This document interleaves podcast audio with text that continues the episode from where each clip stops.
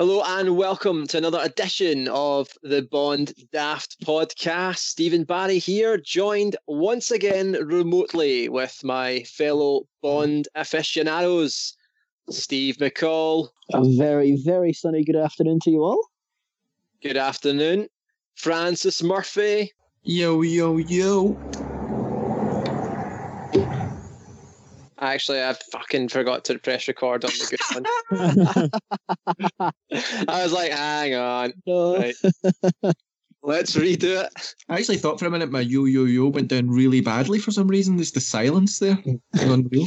Well, now you can jump in like straight away with pure urgency. Right. Such a disappointment, that particular one. Right, here we go. I'm just going to do it again.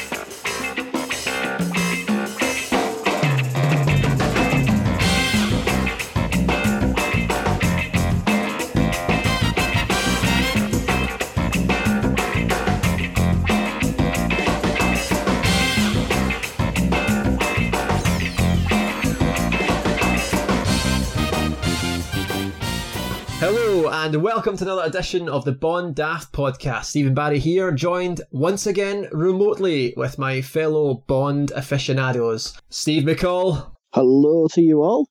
Good afternoon. Francis Murphy. Yo, yo, yo. And Gordon Webster. Good evening, Mr. Barry. Good evening to you all. Three traditions now, isn't it? All say hello the same way now. You're right, subliminally. I've just realised this, but after 17 episodes, I've got the same greeting in my head.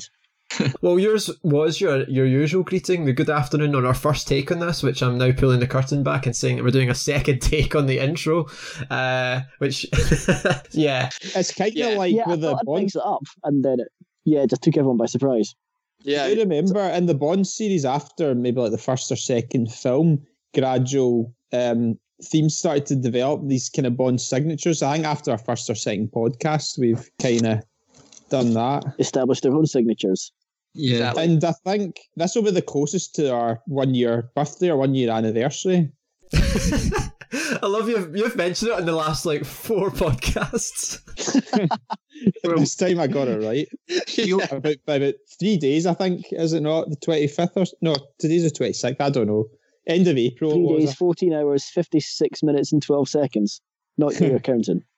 Something like that. We've got a cake and everything. All right, then. We are here, of course, for one of the best James Bond films, in my opinion. The 17th Bond film, released in 1995. The first to star Pierce Brosnan. Mostly an entire new cast as well. It is, of course, GoldenEye. This is the film that got me into Bond. This is a monumental... film for me. It's in my top 10 of all films. I'm looking forward to watching this film with you guys. Just very quickly before we go into GoldenEye, well, we have our very brief catch-up on how we're all doing as part of this pandemic isolation lockdown, or weekly update on how we're all doing. Gordon, we'll start with you. Yeah, I'm doing all right. Again, like I said before, trying to put things into perspective and realise there's a lot of people, you know, going through some real difficulty at the moment, and I've got through relatively unscathed. And I've been trying to, again, watching a few movies, keeping an eye on the news, trying not to watch it too much. And I'll need to start my John Gardner Bond books again soon. I finished one about a month ago. I thought I'll take a wee break and then I'll maybe return to them. Eating well and generally alive and well at the moment. Excellent, Francis Murphy. I've been having a bloody great time recently. I got a hold of a game called No Man's Sky for the PC, which is basically a universe exploration game, and it's weird to feel free when you're on a lockdown, but it has the scale of the thing is insane. It's got 18 quintillion star systems. Only 18 quintillion? All of which have between 1 and 6 planets. All of the planets are Earth-sized at least, and all of them have unique plants, animals, features. Some of them are dead planets. Some of them have ruins on. You know, there's not a single one of them is the same. And I've been on this mission, self-appointed mission that I achieved it last night, where I was just going through the galaxy hunting for a planet that was the most like Earth that I could find, and I kept finding ones that were like, for example, I found one that was like green grass and all that, and you know, blue oceans and blue sky, and I thought this is lovely, and I landed on it, and within about 5 minutes there was a superheated rainstorm that killed me. So like, you know, there was always something wrong with the planet. Do you know what I mean? But last night eventually I found the one that I was looking for, so that was quite fun. But I've been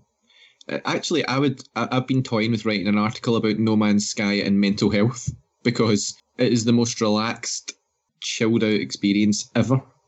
That is actually a common thing I've heard about the game. I think it was a very divisive game when it came out. I think the main developer had hyped it up in 2016 when he first brought it out and said it was going to change games, all this kind of stuff, and it had like, it didn't meet any of the expectations he set up, but they've since added so much to it now that it's actually the game that he did promise more or less at the beginning, so it is now that game. But it was very... very divisive in 2016 when it first released. A lot of critics didn't take to it, but I think now I can see what you're saying. By the way, Fran, you know how, very quickly, you had that Xbox Live account, Hinoxus, right? And that comes up on my profile, and that is playing No Man's Sky, which I think it must still be you, but it's tied to one of your like Google accounts or something. There's no way the person that bought your Xbox and is using your account is playing No Man's Sky at the exact same time as you.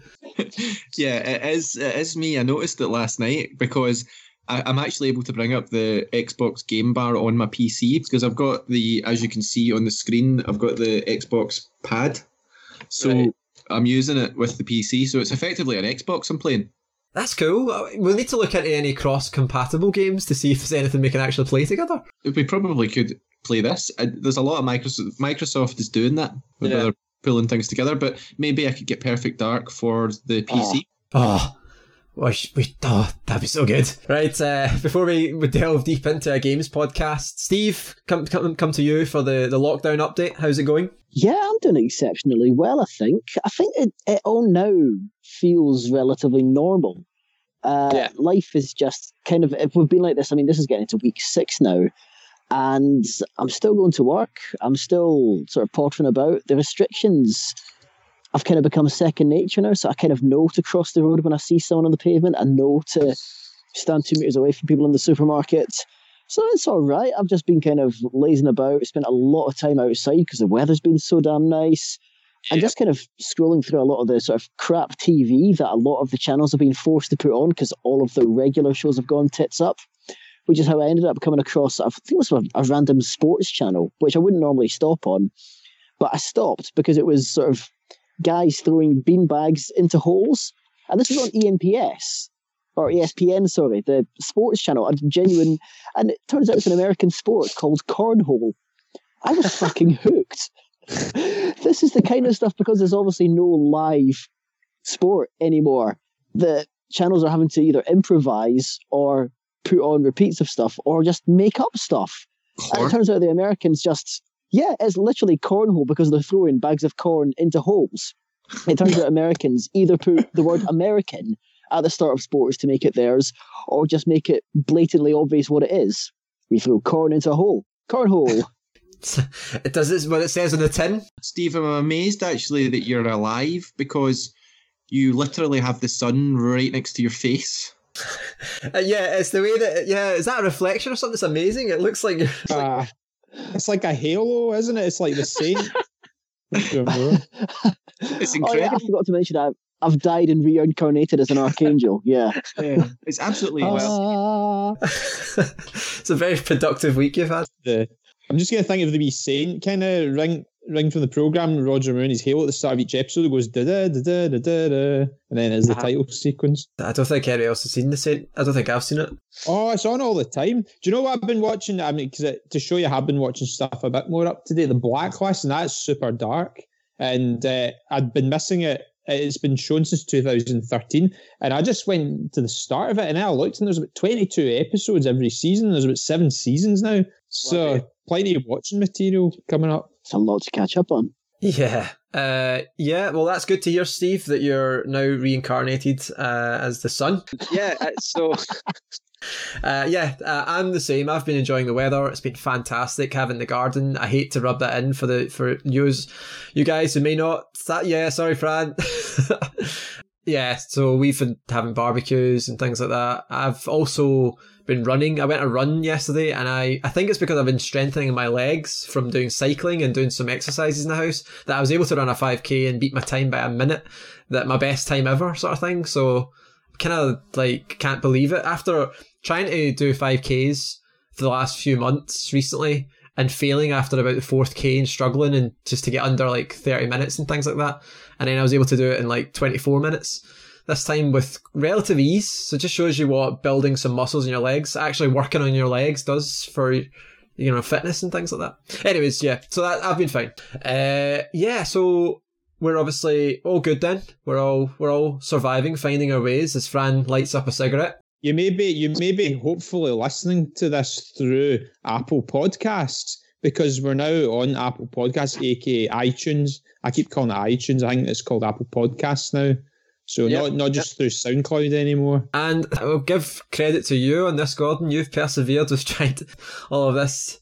Try and get it up on iTunes and things like that. You put me in furlough and I've only been doing it for a few days. I'm still to be paid. But yeah, we're going to have to censor that. That's not going to put on the podcast. Okay, so let's talk about the film at hand, GoldenEye. I feel like I want to start, before we even get into the film, with the recent watch-along with Pierce Brosnan. I feel like that's a thing we should talk about, Gordon. We took part in this where we watched Pierce Brosnan's live commentary, as he watched GoldenEye. Apparently it's his first time watching it since the premiere of the film. That was an interesting experience.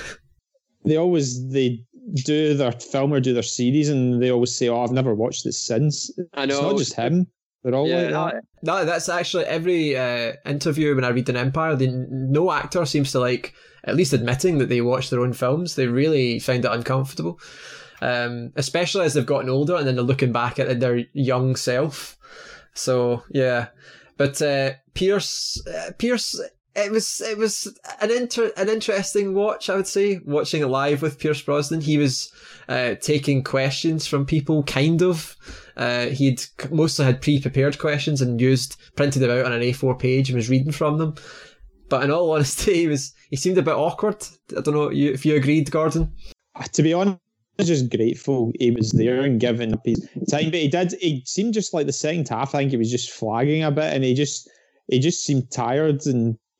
I think he spent more time talking about The World Is Not Enough and Tomorrow Never Dies and GoldenEye, but the first half it was quite cool. He was recapping various scenes. I was hoping he would have said more about him and Trevelyan's fight at the end of it, which was like quite a brutal fight sequence. But no, I mean, it still, I think you could tell even from that Brosnan enjoyed being Bond and he still enjoys talking about it. I think from my watching of it, he's not good with speaking to digitally and remotely to mass audience without any preparation, and he's not very tech minded, so he looked as if he wasn't even watching the film with audio, so it was a visual experience, so he wasn't really following the plot very much. And I think he had a bunch of stories he was planning to tell, and he did tell the main stories in it, but that had kind of like been used up by the first third of the film. Yeah, on the whole though, I mean, yeah, it was so nice and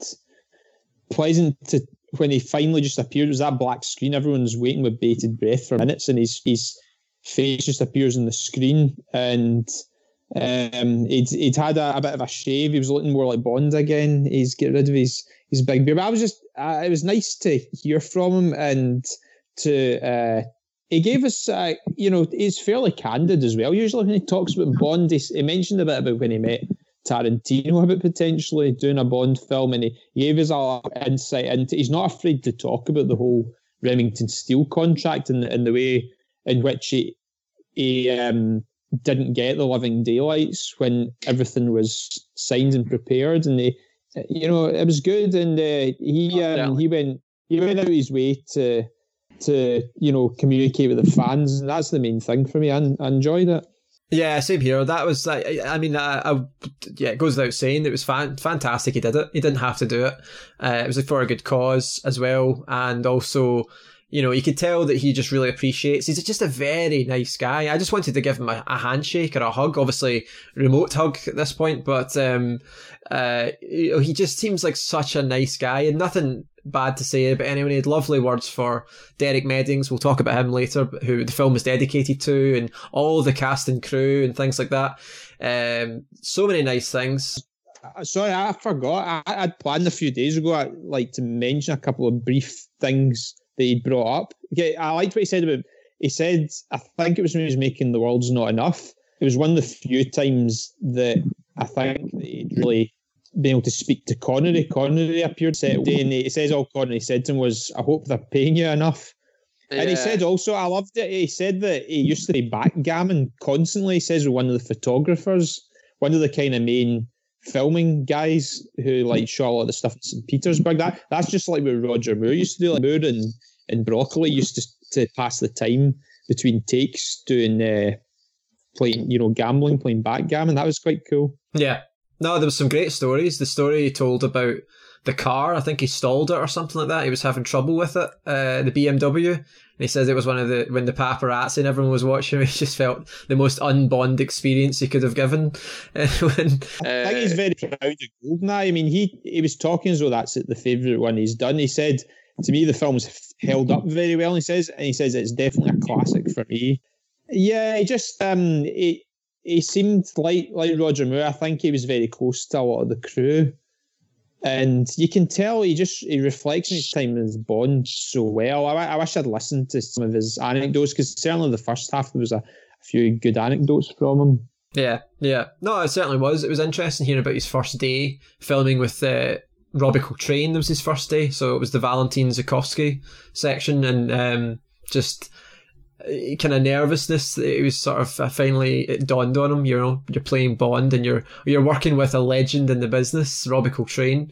I think he said he didn't actually have to go to St. Petersburg for any of the tank sequences were here, and he also said that they didn't actually use Pinewood Studios for the interior shots. Because there was another film on, they used Leavesden Studios. I think that's also in the south of England. Yeah. And I think this was a big budget compared to License to Kill. I mean, Pierce told us I was going to say, did Pierce not give us a wee bit of?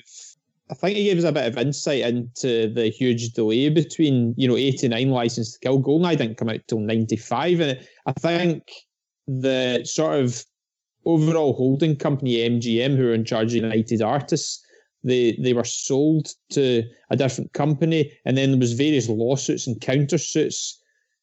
Timothy Dalton was meant to still be on board. The script kept getting rewritten. Richard Maybaum left. Someone else came in.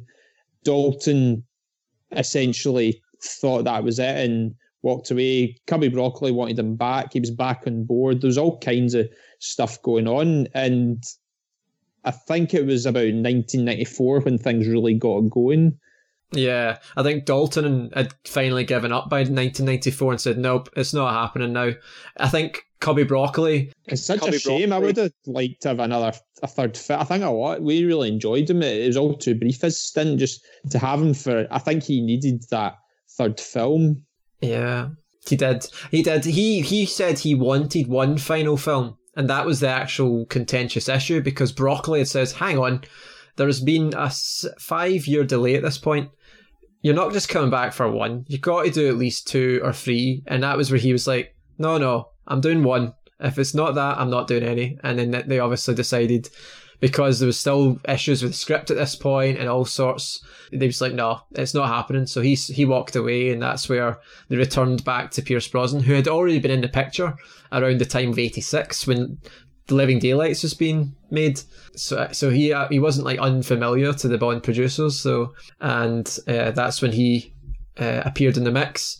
Yeah, that's quite succinctly. We've kind of talked about some of the setup for this film. There was obviously a 6-year gap.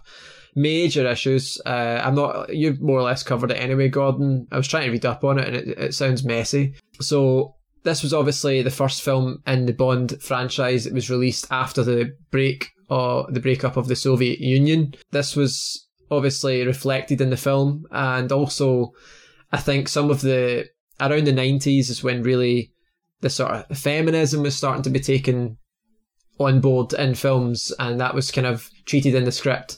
I think the casting of Judi Dench was a pivotal moment for the series, and showing that they were able to move on, as well as I think it was actually based on real life. I think the head of MI5 or MI6 was a female around that time, so there was actually precedent set in real life already. But yeah, Judi Dench, new M, I think she's fantastic. She even calls Bond in that famous line a sexist, misogynist dinosaur, relic of the Cold War era. It's the film saying, you know, we are completely unaware of Bond's role, and we're challenging him on it, but at the same time we're representing the character. It was a great way to treat it, I think. They didn't deviate too much from Bond. They softened him enough by this point that it wasn't egregious and things like that the way that the Connery era was. But I think they and GoldenEye specifically, they keep to the essence of the character. We'll go into that in more detail. I think we can probably just, we all love this film. We all grew up with this film. We're all familiar. This is the one we're all mostly familiar with. So I can safely say that we've all played the game a lot that came out 2 years after the film. Gordon, you want to just, for the audience, our massive audience of the Bond Daft podcast, want to just give us a quick rundown of the basic setup for the plot of this film? Yeah, and if you are listening, remember, give us a top 5-star review, because that will help us in our plans for world domination of the Bond podcast. And even a nice wee review, you can say anything from like the GoldenEye podcast to I totally disagree with what you guys said when diamonds are forever, or whatever, you guys are total dicks. Just give us, we like feedback and criticism as long as it's constructive. Maybe not the total dicks part then. So a little bit of plot. I'll keep it quite condensed down again. A ghost from James Bond's past comes back to haunt him after the dissolution of the Soviet Union, and around the time it harks back to a previous mission in the 80s prior to that, and at this point in the mid-90s, a French, I think it's a French naval helicopter, really sort of top of the range, naval helicopter gets stolen, and there seems to be some sort of conspiracy. There's it seems to be like a conspiracy between a crime syndicate and perhaps people in the Russian army, and this ghost of Bond's past. And it turns out that the Britain could be perhaps threatened by this satellite weapon system. It turns out, and Bond's got to put the pieces together. All right then. This is obviously big cast. Sean Bean, we've not mentioned him. We'll go into more detail once we come back. Robbie Coltrane, Alan Cumming. This is fun. I've said enough. This film is one of my favourites, so we will come back. I think that's us then. We are now ready to go and watch GoldenEye. Bye-bye.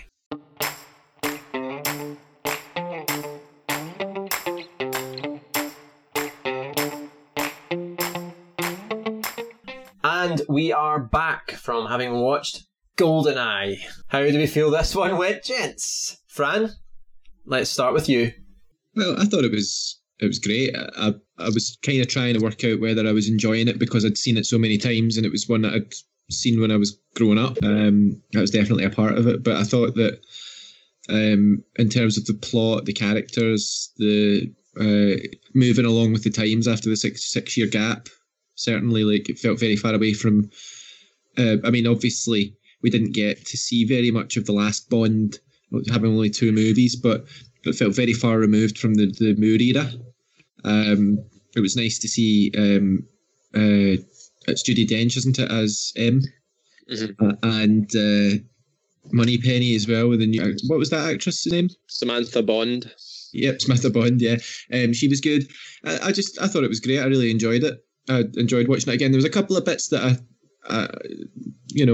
couple of bits of music maybe I didn't think were so great, and a couple of scenes that I didn't like so much, but very, very, very minor things.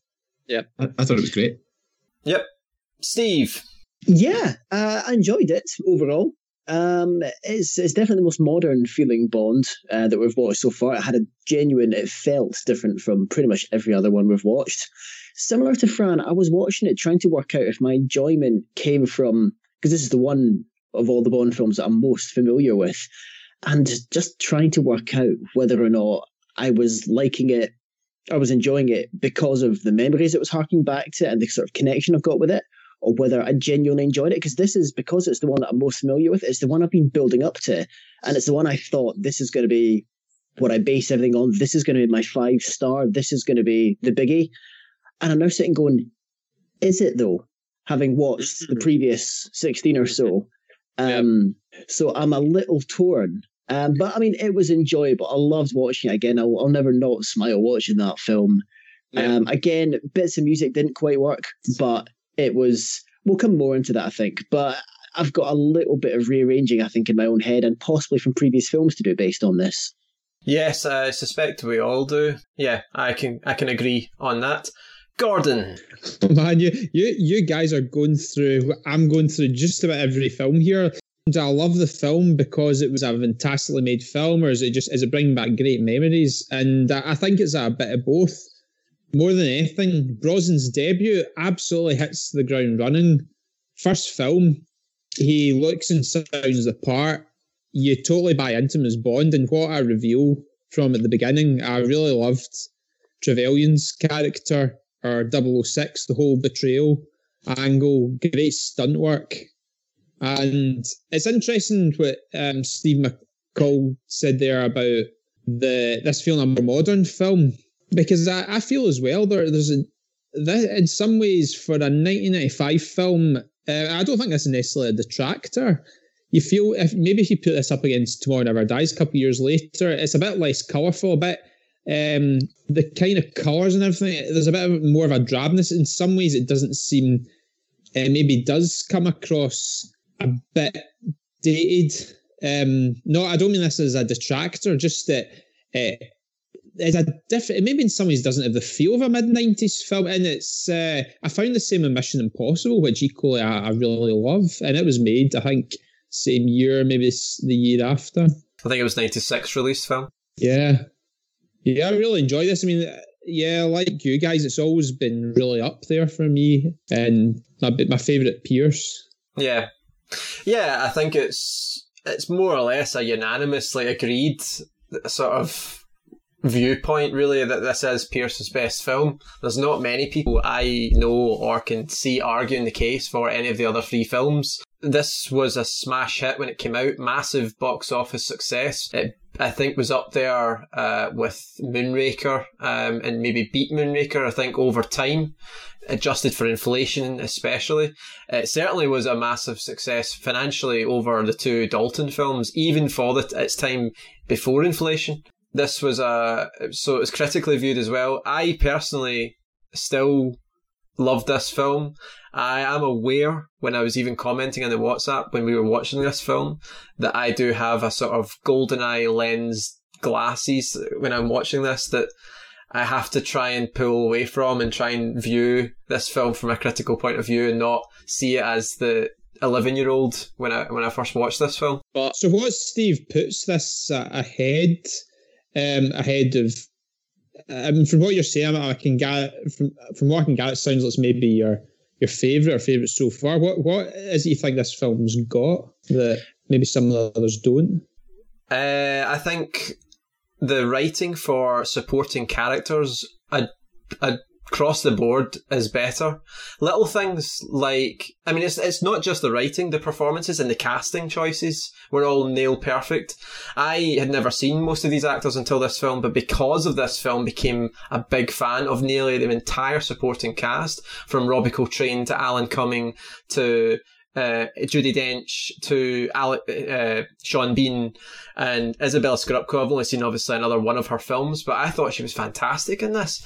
So that's something that I would say put this film. And then the writing as well. We spoke about it. We'll go into detail on the writing, but for the most part, everyone got great little lines. Xenia Onatopp is fantastic as a villain, femme fatale, not just in a sort of like noir thriller type film where they usually lure a character with sex and it's this sort of cliche. But she's actually a badass Terminator character. She is an actual powerful dominant. She makes all the men around her look weak physically.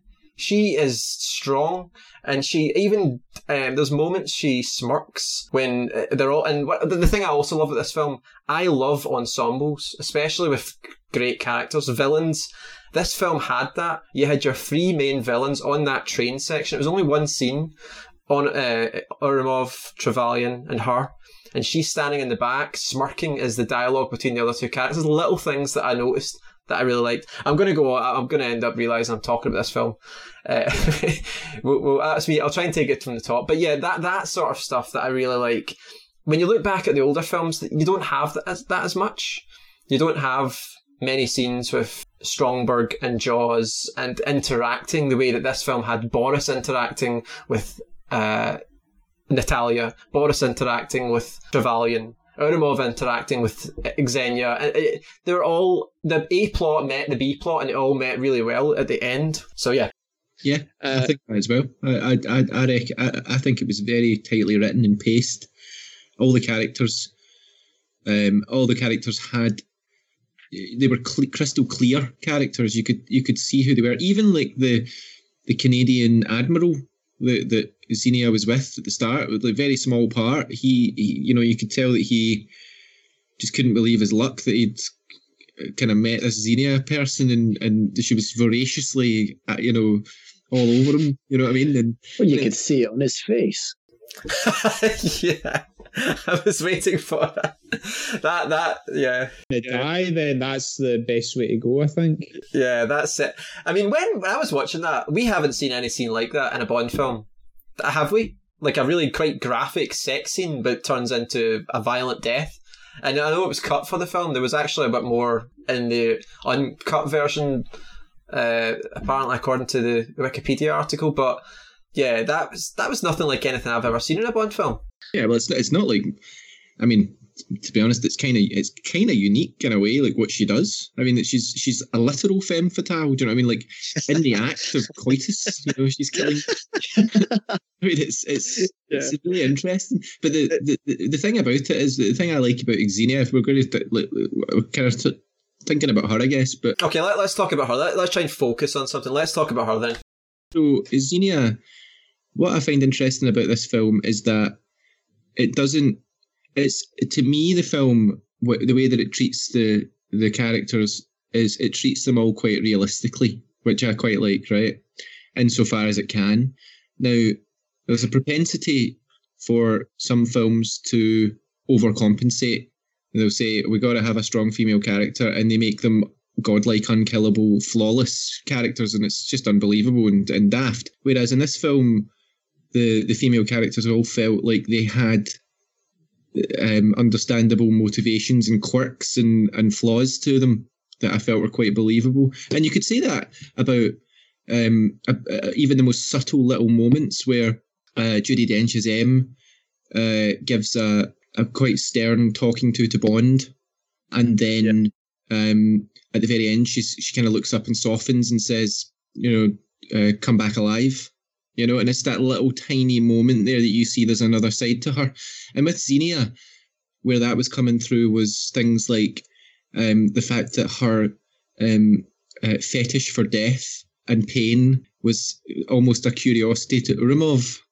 And one where she's gasping with orgasmic delight as she's shooting people, and Urimov kind of just looks over and is kind of curious about it, Natalia as well. Well, we'll stick with Xenia. I went off with Judi Dench there, but what I'm getting at is that there's a realism that's particularly noticeable with Xenia in the sense that, yes, she's a badass. Yes, she's strong. But she's not that way just because. Do you know what I mean? She's that way because it fits her character. It fits, and it's believable. Yeah, I mean, it's... I don't know if I would say it's believable in a sense. Like, believable to me sounds like the sort of, you walk around the street and you would meet somebody like her. I don't think I would. However, the character they've created, she was consistent throughout the entire film. And I like that. That's probably a better word. I think the way I would phrase it is believable within the lens of a Bond movie, if that makes sense. Yeah. And it was also, again, unique. Again, we hadn't seen anything like that, and I can't think of any real characters like her, actually, now that I think about it, in films. She is actually very original, which I love about it. She fascinates me. One of my favourite things about the entire film. Yeah, and she had a great moment with Bond in the car. Like, obviously, when she was killing Bond, it wasn't just killing. When she was trying to kill Bond in the sauna, it wasn't just about killing, it was about sexual gratification, and the fact that she didn't get off put her in a bad mood.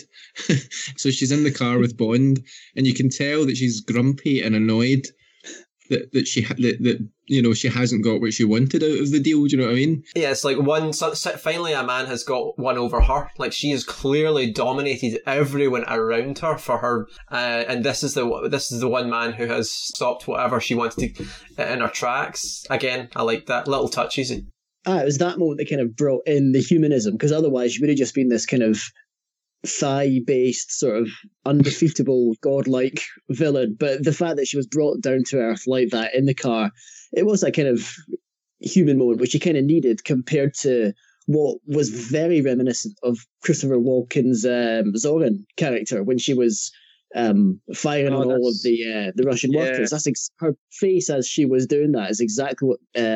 That's kind of what came to mind there. And that's actually interesting. This is a proper psychopath.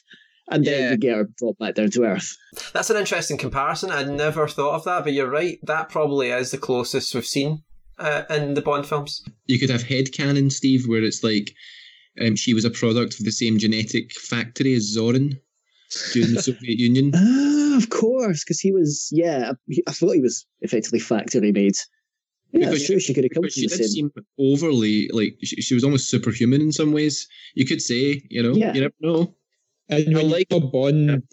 Well, you see, the end when Bond killed her, it was another one of these where Bond's. She's essentially another a henchman, but a henchwoman in this case, and it's another hench person that Bond's up against, where they have this strength that Bond can't match, but his wits get him out of it because he spots the helicopter and fires the gun and causes her to get strangled. So again, we saw it in some of the earliest Bond films with Connery. He resorts to that to defeat people. So are you saying that the henchmen are kind of a device to that they're not just there as a they're there as a device to show us Bond's ingenuity? It's the way that he thinks his way out of stuff. Yeah, I think that it's just a scenario that keeps reappearing in quite a lot of films. He did that with the likes of Oddjob when he defeated him. There's definitely a few in the Moore era as well. It's usually turning turning something against them. You know, it was Oddjob's hat. Usually Jaws. It was something like electrify his teeth, his mouth, or whatever with a light bulb short circuit or whatever. Things like that. They just have to create some sort of unique. How is he going to get out of this moment? It's not always how he kills the person, it's like how he gets out of the situation, because he never actually killed Jaws, but like you said, he used the, you know, things around him to get Jaws out of his hair. I think it just makes interesting storytelling. I mean, if they just had him just shoot her in cold blood as she's walking down the corridor, it would probably just be not very interesting. I think it's quite impressive that despite the fact that all of these characters are created, quite rightly, as Gordon points out, as devices for the plot and for, you know, foil for Bond in a way. They also managed in this film to make, in particular, characters like Xenia so interesting, you know, and so unique in their own right as well, despite that. Let's, we'll move on to, I want to talk about so many of the characters as well as all the themes and things like that. Just very quickly on finishing on Xenia, I loved, and I think this is actually across the board, I think this is something maybe we don't talk about enough, the costumes of this film. Things like the costume department probably don't get enough credit for what they do in the film. So first of all, we'll talk about, with Xenia, that uniform when she massacres the Severnaya station, it's a powerful, commanding uniform, and I think it was great costume design. And it goes the same with Bond and Trevelyan at the beginning of the film. It's like a SWAT team sort of like outfit they're wearing for, I suppose, for Bond does the dive and things like that. It's very practical, but it looks cool as hell. And it's just, yeah, again, hadn't really seen that. We've seen Bond in cardigans and things sometimes in films, you know, but I know not. He did in this, yeah, when he was driving in Monte Carlo. But I think if we look at the Bond in particular, another thing, because this film had a very classic Bond feel, but the great thing about it was they brought it seamlessly into the 1990s. But he had the Dickie bow on in the casino quite early in the film. He had that nice cool commando sort of outfit, like you said, with Trevelyan. It was similar to what Dalton's Bond wore in the Gibraltar scene, The Living Daylights, and then you've got him. Yeah. You've got him with just the nice kind of grey suit in the MI6. I'll harken back to like Connery and Goldfinger and all that stuff, you know.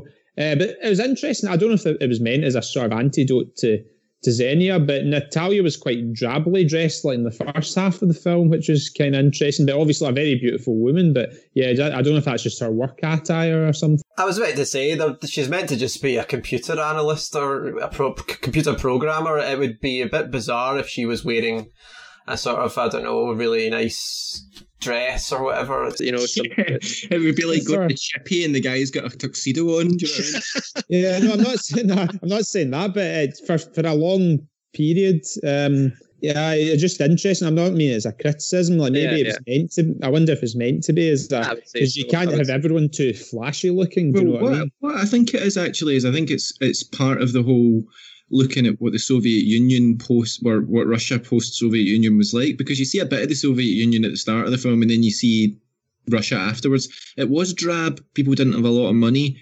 You know, the cars were shit. The clothes were shit.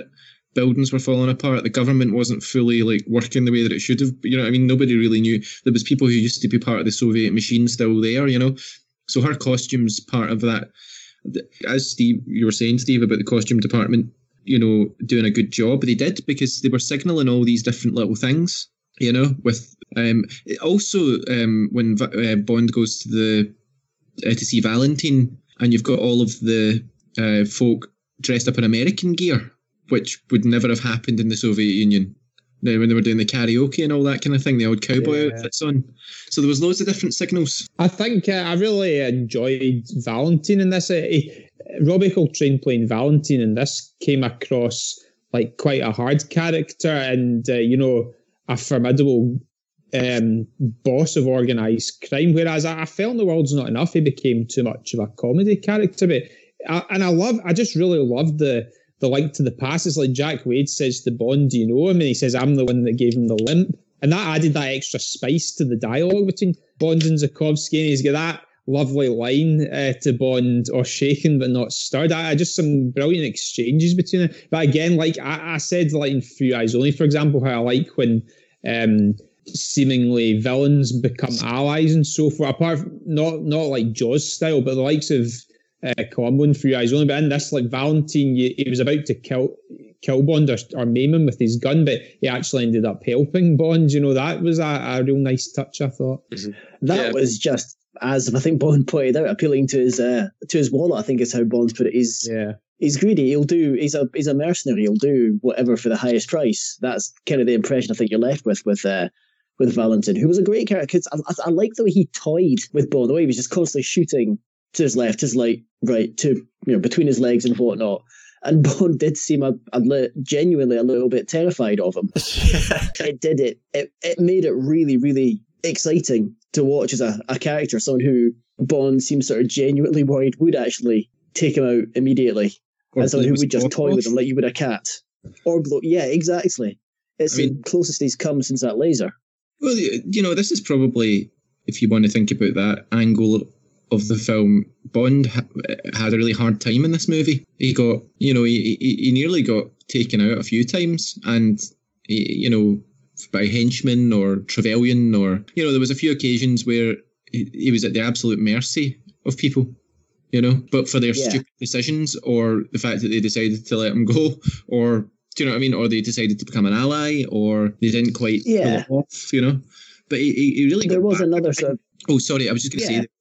There was a bit I wanted to mention. I was worried I was going to forget about it, but we've never seen a 00 versus a 00 before, and that fight between Trevelyan and Bond was brutal, absolutely brutal. And you know, the way that it, the cuts and the shots just felt heavy and just painful, and that Trevelyan and Bond were equally matched. Yes. To an extent, I wonder how much Bond fans have been waiting for that for 16, 17 films, a proper Bond on Bond, effectively, someone who, you know, matches Bond shot like for really shot.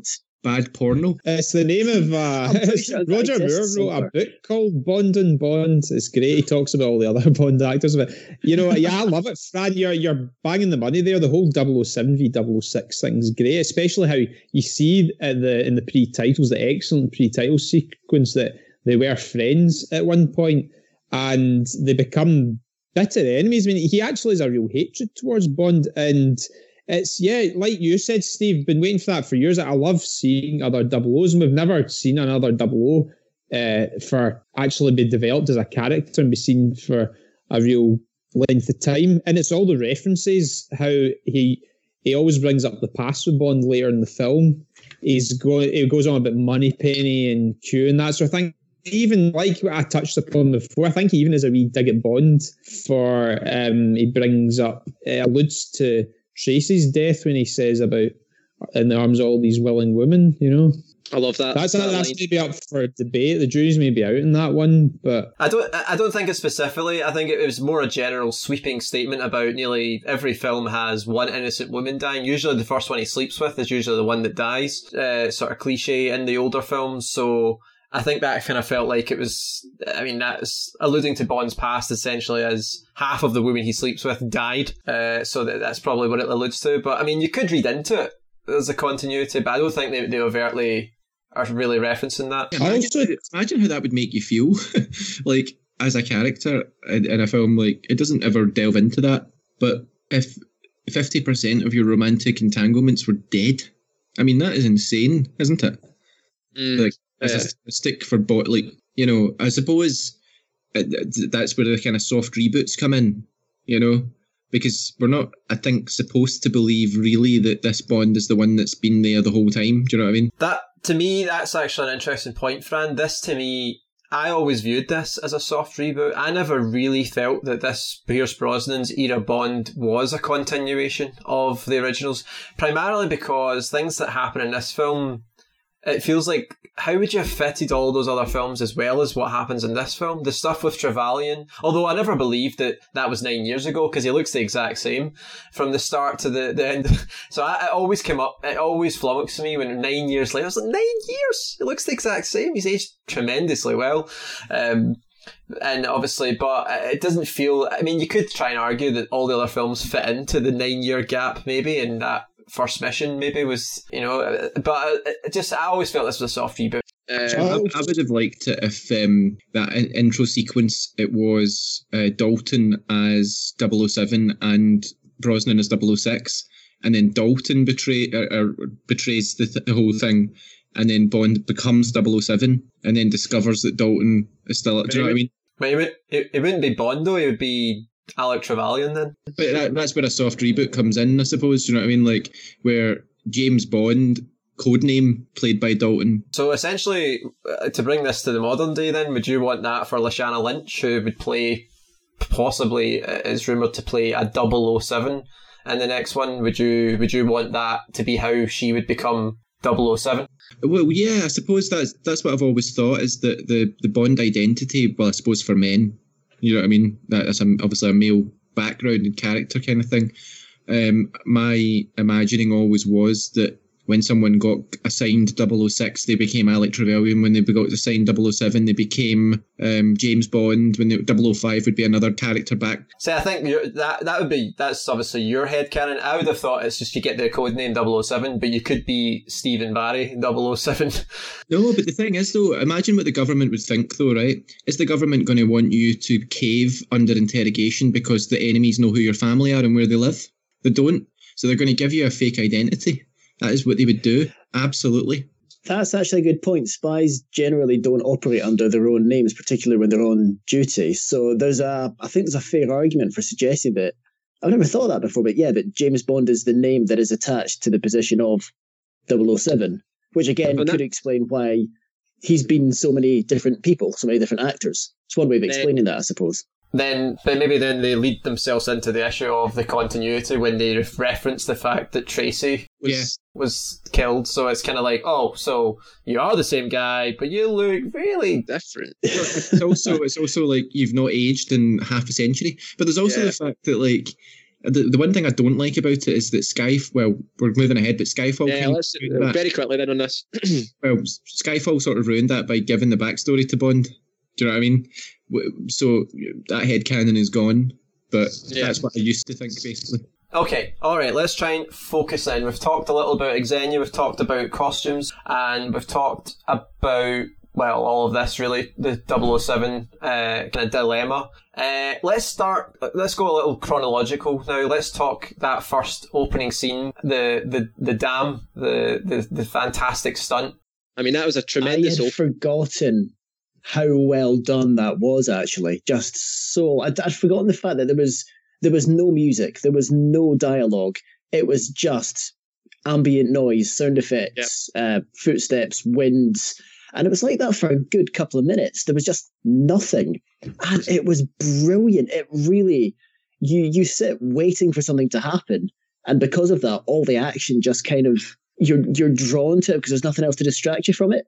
And the fact that the first words, I suppose it's a bit of a shame for Pierce Brosnan that his main reveal / first words were upside down in front of a Russian guard taking a dump. But it's how it starts, and it's so... I'd forgotten how good that was. The damn bungee jump is just similar, I suppose, to the parachute jump. There's no music. It just goes on and on and on. They just let that breathe.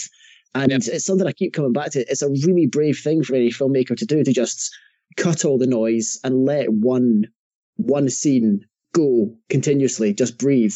And it works beautifully. That whole damn scene is just... I think that's what got me sort of tingling. I thought, right, I'm really going to enjoy this. Do you think Eric Serra, the composer, was compelled to put a slide whistle in when he did the bungee jump? Oh, God. How killer. I mean, it would be terrible. That just shows you what that could do to a stunt. And it's switched it right back off. It does, yeah. I mean, that's always what I'll come back to. It's proof that you cut the music if you want drama. I think to reveal Brosnan as Bond, I don't think he could have done much better with what they did. And that was obviously you can tell from the initial shot with the plane flying over a real dam in Switzerland it's so huge. Absolutely massive. That must be one of the biggest dams in the world. And the stuntman Wayne Michaels, he'd been involved in a few earlier Bond films, but it's clever use of the camera. It shows it from his head from the top. It actually looks like Brosnan. And, it was done, I think it was done in one take. And, it was just so well put together. And I love the way he's actually revealed as Bond. You see his eyes. Brosnan's got very, very distinctive eyes, eyebrows. That intense... expression, and then when you see his face after the whole upside down scene, you see his face. It's such a good reveal, and a good reveal of Trevelyan as well. And I would say again, this is one of the best pre-title sequences of the whole series. Really good. Yes, I completely agree. Is this one of the best reveals of a Bond, do you think? It is one of the best. Is it the best? What we're comparing it against, we've got Connery in the casino and Doctor No, which is probably, it might be the best. Then you've got Lazenby. Was he just in the car? Was it essentially a couple of shots? Him in the car? Hit the back of his head and then a hand and then a torso, and then it slowly revealed different parts of him from what I remember, until you eventually saw all of him on that. Was it in the car as he was running down to the beach that you saw? Yeah, something like that. And then obviously Roger Moore was in bed with a woman, which feels completely fitting. And instant with him. And then Dalton was that on the cliff when all the double O's were all getting taken out. And then that was a great reveal. I mean, it's hard to they were all good. They're all good. I don't really want to compare them, but it was what a great reveal. Yeah, I think probably the original Connery one is probably the best, but goddamn, they did really well with Pierce in this one. The shadow, the way he shadowed and things like that, I loved that kind of effect. The silhouette as you went down, you saw the gun. Yes. That was just so... Yeah. I mean, doing that, because trying to position yourself while you're head first on a bungee rope, because, I mean, you've got gravity kind of holding you back from kind of doing what you want to do. So the fact that they got him in that perfect pose where you had him in silhouette, you saw his outline plus the gun. I mean, that was astounding. It looked the business. Yeah, it did. The way Pierce Brosnan described it, he said the stuntman had a tough job doing that, because I think when you do these jumps, I don't know if it's whiplash or whatever, if you have to keep your eyes at a certain, is it upright or something like that? You have to be looking. Essentially, it could have easily went horribly wrong when he was at the sort of peak of the fall, because he had to get the gun out and things like that, and it could have easily went wrong. And Pierce Brosnan said that the stuntman was worried initially about it, but was able to do it really well. So yeah, impressive stunt, and a great intro to the film. Obviously, it leads into the intro with Sean Bean again, shadowed kind of meeting. I love that when he comes from the darkness into the light. Gordon, what's the line he says to him in Russian? You've done it before. Yeah. I just thought I would bring that back. She brought it out one time on one of her podcasts. Again, I loved it, and it sets up all the little their dialogue throughout the entire section. Sort of it's a lot of callbacks later on. They sort of last call, that kind of stuff for England, James. For me.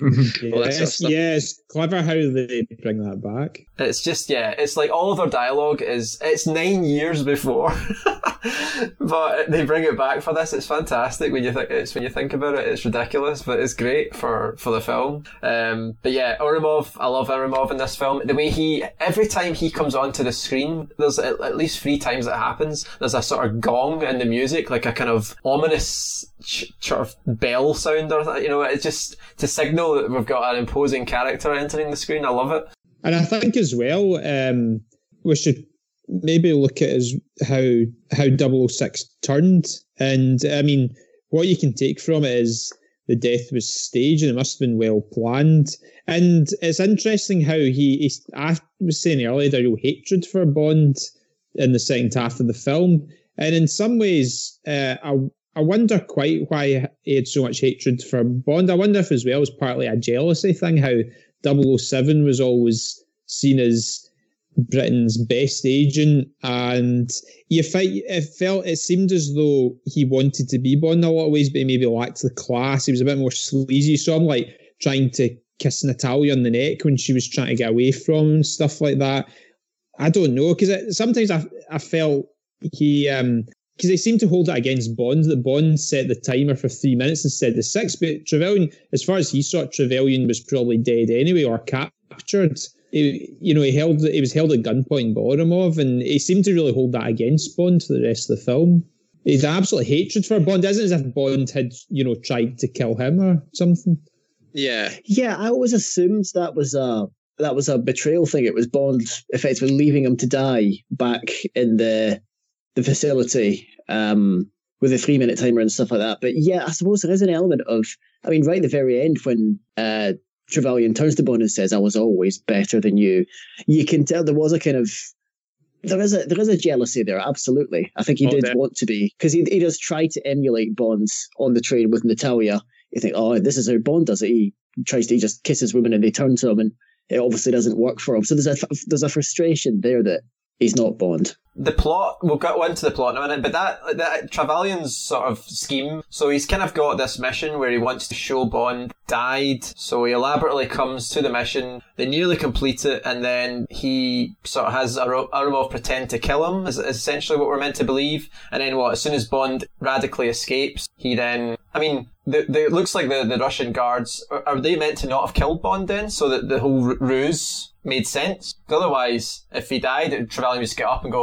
all right, okay, we're all good. Like, that was fun, like, fun scheme. Like, this, the plot kind of doesn't make a lot of sense when you think about it. Yeah, you're right. Yeah, because you think if he's going to, you'd think if Trevelyan was going to you know, like, defect or to to become a double agent or whatever, he would have done it under the radar. But the fact he chose to do that mission, I don't know if it was meant to ensure that Bond's mission failed as well. I don't know. It's open to interpretation, probably. They don't make it clear. Fran, what's your thoughts on that? Well, I don't know. I kind of got the sense that Trevelyan didn't care if Bond got away or not, because It really didn't matter to him. Do you know what I mean? Why didn't he just kill him in that shadowy room? Why didn't he just silence her to the face, done, and then join and become Yanis right after that? I wonder if perhaps he needed Bond to go back to MI6 headquarters and say, right, that's it, Trevelyan's dead. I know he's dead because I watched it happen. It provides him with an alibi almost, because Bond, as far as he's aware, saw Trevelyan being shot, and also it means that Bond lived for 9 years thinking that he'd killed Trevelyan, so it kind of, I suppose, injects that element of guilt in Bond's head that he can kind of use later on, or kind of puts a dent in Bond in a sense. Yeah, and it provides an alibi for him. I mean, okay. Aye, definitely that makes a lot of sense. I think also, there may have been the thought of what would the Soviets do if there was just, there could be a kind of a can of worms if a British secret agent's just found dead in the middle of, you know what I mean, this facility, unless they disposed of him or something like that. But there'd be a lot of questions asked. I think it's probably mostly to do with Bond reporting back that Trevelyan's dead so that his identity's clean. Do you know what I mean? That nobody's looking for Alec Trevelyan anymore. It stops anyone from sending people there to... Because you're right, if an agent went missing... If James Bond went missing, they'd send all their resources to the last place he was, whereas if they send Bond back and say, oh yeah, Trevelyan's dead, no one's going to go there anymore. There's no reason, I suppose. Yeah, that's right. Why I think Bond was meant, his death was staging You Only Live Twice, is to get his enemies off his back, so similar in a way. Yeah, exactly. I think as well, I think Bond was the one that threw the wrench in the fucking machine by changing the timer. I thought it wasn't meant to go that way. No, certainly not, no. You know, and I reckon that's kind of what maybe... So what do you think happened there then? Did Trevelyan sort of get up, brush his sort of himself off, run her through the facility, and then it obviously blew up and he got a bit of a surprise? But it wasn't just that, though. I mean, it was the fact that he'd emptied all the gas canisters on top of all the men in there as well, just before he flew out through the conveyor belt. So all those gas canisters landed on Trevelyan, who was playing dead on the ground, and then blew up, crushed him, and then blew him up. Yeah. I mean, he probably had to spend weeks in the hospital recovering from broken bones and like burn injuries and stuff. Like, God knows. I'm amazed that Uramov got out looking not all right, you know. I love how Uramov later in the film, he just gets gradually more dishevelled looking, and he's turning to drinking all sorts of stuff, and he has that wee bite of food in the train and he can't eat it. He goes back to his hip flask and all that. He just, you can tell he's stressed and he looks unwashed and unshaven and all that. Yeah, I love Gottfried John in this film. I think he's fantastic. It's the little smirk he has when Bond, like, you just can't believe this guy, the way that he's, the lengths he goes to. And like at the beginning, we're still talking about preset title sequence, that final stunt with the plane, you know, and he's actually like stopped his guards from chasing him. He's just like, this is a suicide we're about to watch here. He's about to dive off a cliff chasing a plane that's about to crash out into the mountains. Let him do it. And it's that kind of like knowing smirk that he's like got on his face. I like that. Let's talk about that stunt. That is mental. I don't know how much of that was fully a practical stunt. I know this is the first film they used CG for some of the work in this film. Gordon, I don't know if you can attest. Oh, that really? Yeah, I didn't know there was CG. I just know, as far as I know, this was the last 007 film to use extensive model work, because the actual facility itself, you can probably tell was a model. It was quite well done. The Severnaya dish was a model. The dish in Cuba, the train in certain shots. I didn't think they looked like models. I thought they looked real. Well, that's what I'm saying. Fantastic. Well, Sarah, if you know they are models, maybe then in hindsight you can tell, yeah, maybe, but they are realistic. And I'm a model man and not a CGI man. But where did you think there was CGI used? Because I wasn't aware of that. The act, not the model work. I'm talking about the plane as it's careering into the mountain, and the shot of the stunt man. I'm imagining mid-flight trying to catch onto the plane. It looked like that might have been backward projection, possibly. I'd feel bad if I'm wrong and that was actually a stunt and someone actually has chased a plane. Pretty certain it looked very green screen. Yeah. I'm not doubting that wasn't real. Clearly, that wasn't a real stunt, but and I'm sure there is. You know, maybe there was CGI. I was just wondering because there certainly wasn't any notable CGI for maybe a couple of films, but yeah, it was. That was an insane stunt, and what the bit I really loved was probably Bond trying to regain control of the plane, and you think he's gone, and then it reappears at the last second. Yeah, classic. How is he going to get out of this? We all know he is, but it's that last second. And it's the sound, again, the music cuts out, it's quiet. And then the sound of the engine of the plane rising back over the mountain. And as the dam as the base blows up, fantastic. The model work that we touched on, Derek Meddings' work, he's the person, his model work. This is his last Bond film that he did the models for. He died as they were filming this film, I think, or right towards the end of when they filmed this film. So they dedicated it to him. So it's just a mention for Derek Meddings. Fantastic work from him. The shot of the base blowing up though, did you not notice that all the soldiers were gone? Like the way, like as if they all scarpered away, you know. I just thought it was a bit strange. Some soldiers were a bit inept. Like the guy who ran down the runway just into Bond's line of fire. It wasn't the best acting. That was not great. Some of those dives, that was like, you know, this is my first film. Jump when the director says jump. You know, you pretend you've been hit by a bullet. Okay, let's move on to the first scenes and talk about music. First of all, the title theme, Tina Turner, written by Edge and Bono. I did not realise that. That was a surprise when I watched it, because I knew it was Tina Turner. Didn't realise the song had been written by Bono and the Edge. That's slightly random, but it was the first few beats. It was the way the pre-title ended. You had the plane flying off, the bass exploding, and those three first notes of the opening of the theme tune. It just fitted so well. It was just electric. That was fantastic, and it goes on. It's a low key song. It's not a big belting anthem, but it's just like achingly cool. I would say it's just the bass in it. Yeah, definitely. It's kind of got some belting, the way that she screams GoldenEye towards the end. I mean, she really goes for it. Oh, it soars. I think that's it. It starts off low and then sort of slowly builds up. It's a slow builder. It's not a belting out Goldfinger in the first words. But it's such a cool tune. It's utterly, I love it. It's the bass in it, I think, that does it for me. But it's just fantastically classy. Yep, I love it.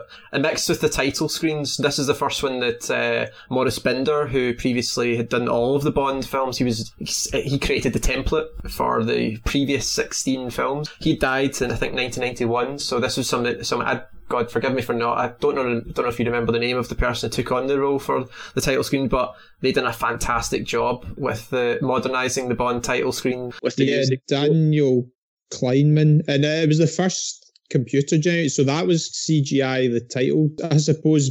But I think it was the first one that was kind of proper 3D as well. Okay. Yeah, it was great. It looked fantastic. The Soviet imagery, I love that. I loved it all. The statues crumbling, the wall falling down and the sort of breakup of the Soviet Union represented with scantily clad women hitting it with hammers. It's that Bondian twist I loved about it. It fitted really well. Fran, what were your thoughts? I liked it. I thought I was surprised how much I liked it, because it's not usually the kind of song that I would like. Do you know what I mean? It was quite a soft song in some ways. But what I absolutely loved the title sequence with all the Soviet imagery and the fact that they kind of had They really used it well, like the hammer and sickle, and you had obviously you've got naked women dancing around all the time, but they had the women holding the hammer, smashing the sickles with the hammers, you know, and just things like that, like imagery about the, like, you know, beautiful women kind of opening their mouths with guns coming out and, you know, emerging from the barrel of a gun and things like that. Just the idea of danger, you know, and things changing, just all of that. I thought it was great. Okay, what do you want to tackle next? I suppose the next scene, we'll just keep it on the music theme. It has that car chase sequence where the music is a little questionable. That funk music, that was bizarre. I did not expect that. That almost harked back to, and every time I do this, the film goes out of my head. But there was another film where it was For Your Eyes Only. It was really bad. Was that the funk? There was, yeah, there was basically it was. The Spy Who Loved Me and the For Your Eyes Only were probably the weirdest musical choices so far we've seen. Yes, because it didn't work at first, but as that car scene went on, the bass line from that funk kind of continued, and then it started to make sense. But the way it came in after the title sequence, it jarred massively. It kind of it takes us that few seconds to go, hang on, what? Why is that music? What is that there for? And you kind of lose yourself. It brings itself back, I think, in this case, and starts to make sense eventually, but it doesn't start off too well. That was weird. No. I mean, I like the chase. I like the sequence. It's a fantastic introduction for Xenia. And again, it's just a shame that music plays over it. That was the only point. I've heard people criticising the music of the film, and that's the only scene that I think of when I think of where the music falters a little. Gordon, what's your thoughts? I thought the music there was really odd. I really do. I think that I really enjoyed the music around the facility, the Damn the Runway, and the pre-titles. I thought that was one of the better parts. I think it works in some parts of the film, the music, and some parts it doesn't work so well. I like the Statue Park music. I like the kind of colder, darker sides of music. I really don't like the music at the end on the cradle. I'll have to disagree, but I'll let you. It seems like, it's just not Bond class for me. It seems like it's something that was just done quickly. Eric Serra just in some drunk night out tinkering with the piano. It just doesn't. It just like that's just not Bond music to me. And then that song at the end, "The Experience of Love," just doesn't fit. I even think though, although they aren't as bad, they started this trend round about just after A View to a Kill. So from Living Daylights onwards, having kind of more kind of generic songs at the end on Bond credits, and they weren't too bad in Living Daylights and License, but I didn't like that one. And at least, like I said when we were watching it, I think the music, they actually had a different composer do the music from the tank chase, and it brought the Bond theme back in. I think that was one of the best that worked really well. What I think to me as well, see when I think about this, I think of, I know, yeah, fair enough. Yeah, you think, oh, classic John Barry. You would love a John Barry score in that. If you had a John Barry score in this film, which could well happen, this would perhaps just be a perfect film. But I even think, like, see, when you watch Tomorrow Never Dies, despite its flaws, the music with David Arnold, which is a more modern kind of Bond theme, different versions of, he kind of captured the essence of John Barry, and I just wish he'd been brought in a film earlier. See when you've heard the likes of that, you wish you could marry like the score of Tomorrow Never Dies with the actual story Goldeneye or something like that. So the music, there was bits that worked, bits that didn't work so well. See, no, I think I'm with you in that. It was just, I think it was just that bit at the start. The rest of it, it wasn't a massively overstated score. The music was very subtle, but it worked. I mean, you mentioned, for example, the sort of Uramov. There's a sort of like a Soviet sound. Yeah, it wasn't. It's you can't. You almost. It's like you can't replicate it, but you know it was there. One, but I think I don't know the Natalia theme. I know you guys were saying in the chat that you quite liked it. I felt it was a little bit sort of sickly, cheesy, orchestrally sort of rom-com-esque. Obviously, I think you first heard it just after the Serenova explosion. I'm with you in that. I thought it was a little bit sickly.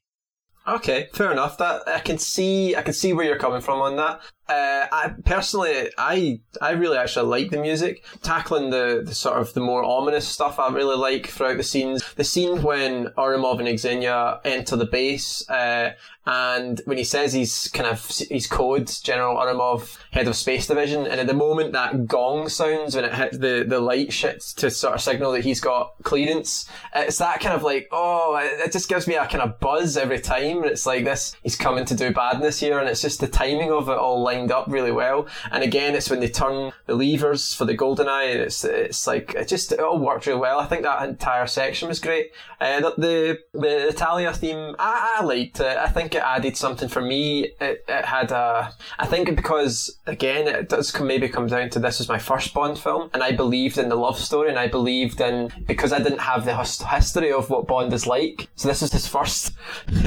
relationship in my eyes, you know, so it maybe is that where I just believed in her as this, his female equivalent, and this, I just liked it, so maybe that adds to it.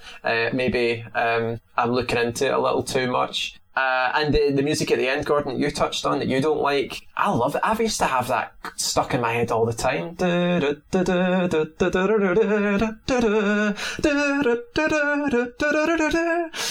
It feels like Indiana Jones or something. Like I still love it. It worked for me. Just that's all I can say. But yeah, it's different, and I can see where people would criticise Eric Serra's score, and maybe John Barry might have done something different. Apparently John Barry got approached for this, and I think he was close to doing Tomorrow Never Dies, but I just think see if you had one of his scores, this would just be the perfect film. I know, but like do you know what, I gotta disagree with that, because like I gotta say I'm not like that. I'm never going to be a fan of Bond the way I am a fan of Star Trek and things like that, do you know what I mean? Like, so I'm going to always see it from a different perspective. Like, I find big changes, like if it's good, like, to be quite refreshing. Like, I think some of the work on the music in this, like the Statue Park, which I think, Gordon, you liked that as well. And there was some other parts that I thought were the kind of music that John Barry just, it's not his style, and it wouldn't have been the same film if he'd tried to do something like that. And I think that kind of haunting, spooky, you know, and understated kind of, it went right along with the idea of a decayed, fallen apart, drab country. Just this kind of ghostly, echoey, empty feeling. And then you had your bit of classic Bond there with the tank scene where they hired someone else to do that, didn't they? There was some other composer who came into it. John Allman. But what it goes to show is that anyone really could come in and do a classic Bond score. It's not a unique thing. John Barry came up with it. But all you need to do is and I think, who was the guy that did the last one? Michael Kamen. He did a not bad spin on the John Barry style. So it's not really John Barry. It's just knowing when to get the Bond theme in there at the right time. Yeah, that's why I said David Arnold, because maybe the best option would if we'd got David Arnold in a film earlier, because his Tomorrow Never Dies score is absolutely out of this world, and you know, I had a few great ones after that. I think he did about 4 films, and he brought the classic Bond touch into the modern era. So it's not necessarily a film that needed a John Barry score, but just it needed something to bring it to life a bit more. And there was just a lot of filler in there, I thought. But like you said, there was bits that worked well, and like the statue. I mean, you know, I can't fault that at all. I mean, I don't know. I think it's just, I think it was a creative choice that was made. Precisely because of the way that the movie wanted us to feel. I would say once we watch Tomorrow Never Dies next week, I would say it's maybe worth after watching that and reminding. But Tomorrow Never Dies is not as good a film as GoldenEye. Yeah, it's not. I know, but that's the difference a score can make, though. I think, Fran. Well, but by that reasoning, Tomorrow Never Dies would be a better movie. Do you know what I mean? Yeah, it's not a better movie, but it's a better score. I know. But I think where I'm disagreeing with you on this is I love the score. Do you know what I mean?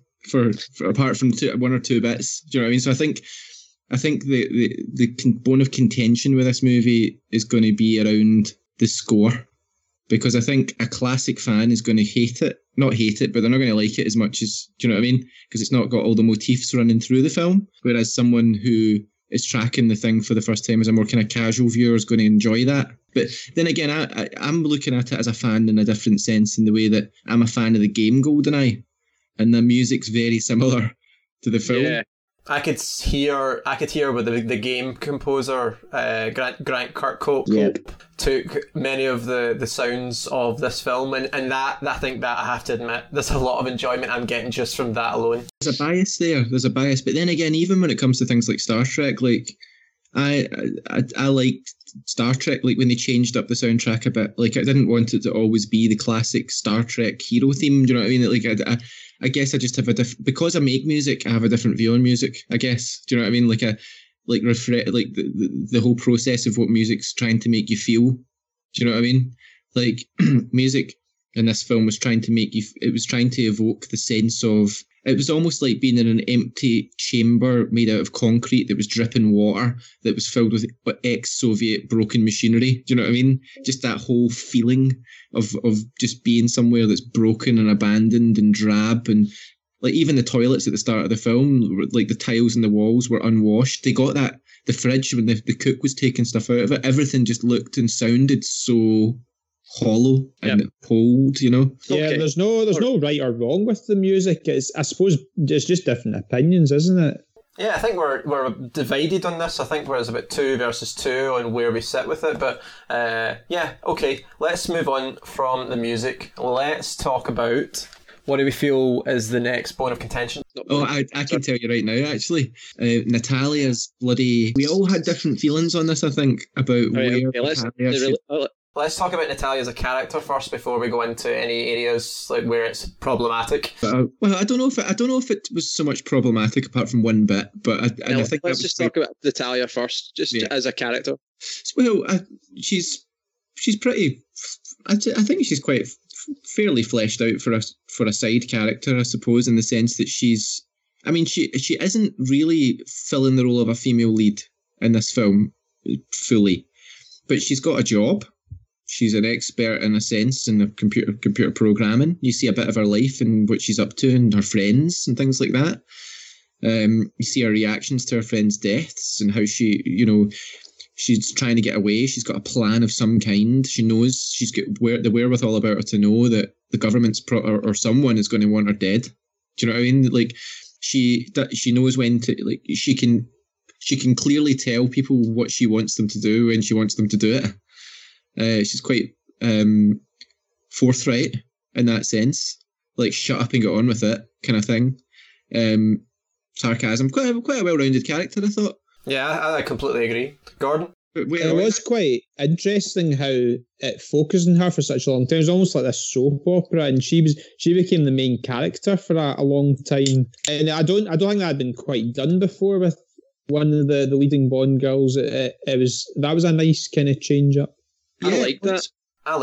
It shows that, well, it invests you in her character and her plight, and obviously building to the scenes with the massacre and things like that. It really showed you were able to get into what it was, her perspective. Yeah, and that's precisely leading into the fact that I wasn't so happy with some of it, because she was so good in some ways, but again, I just get the sense that.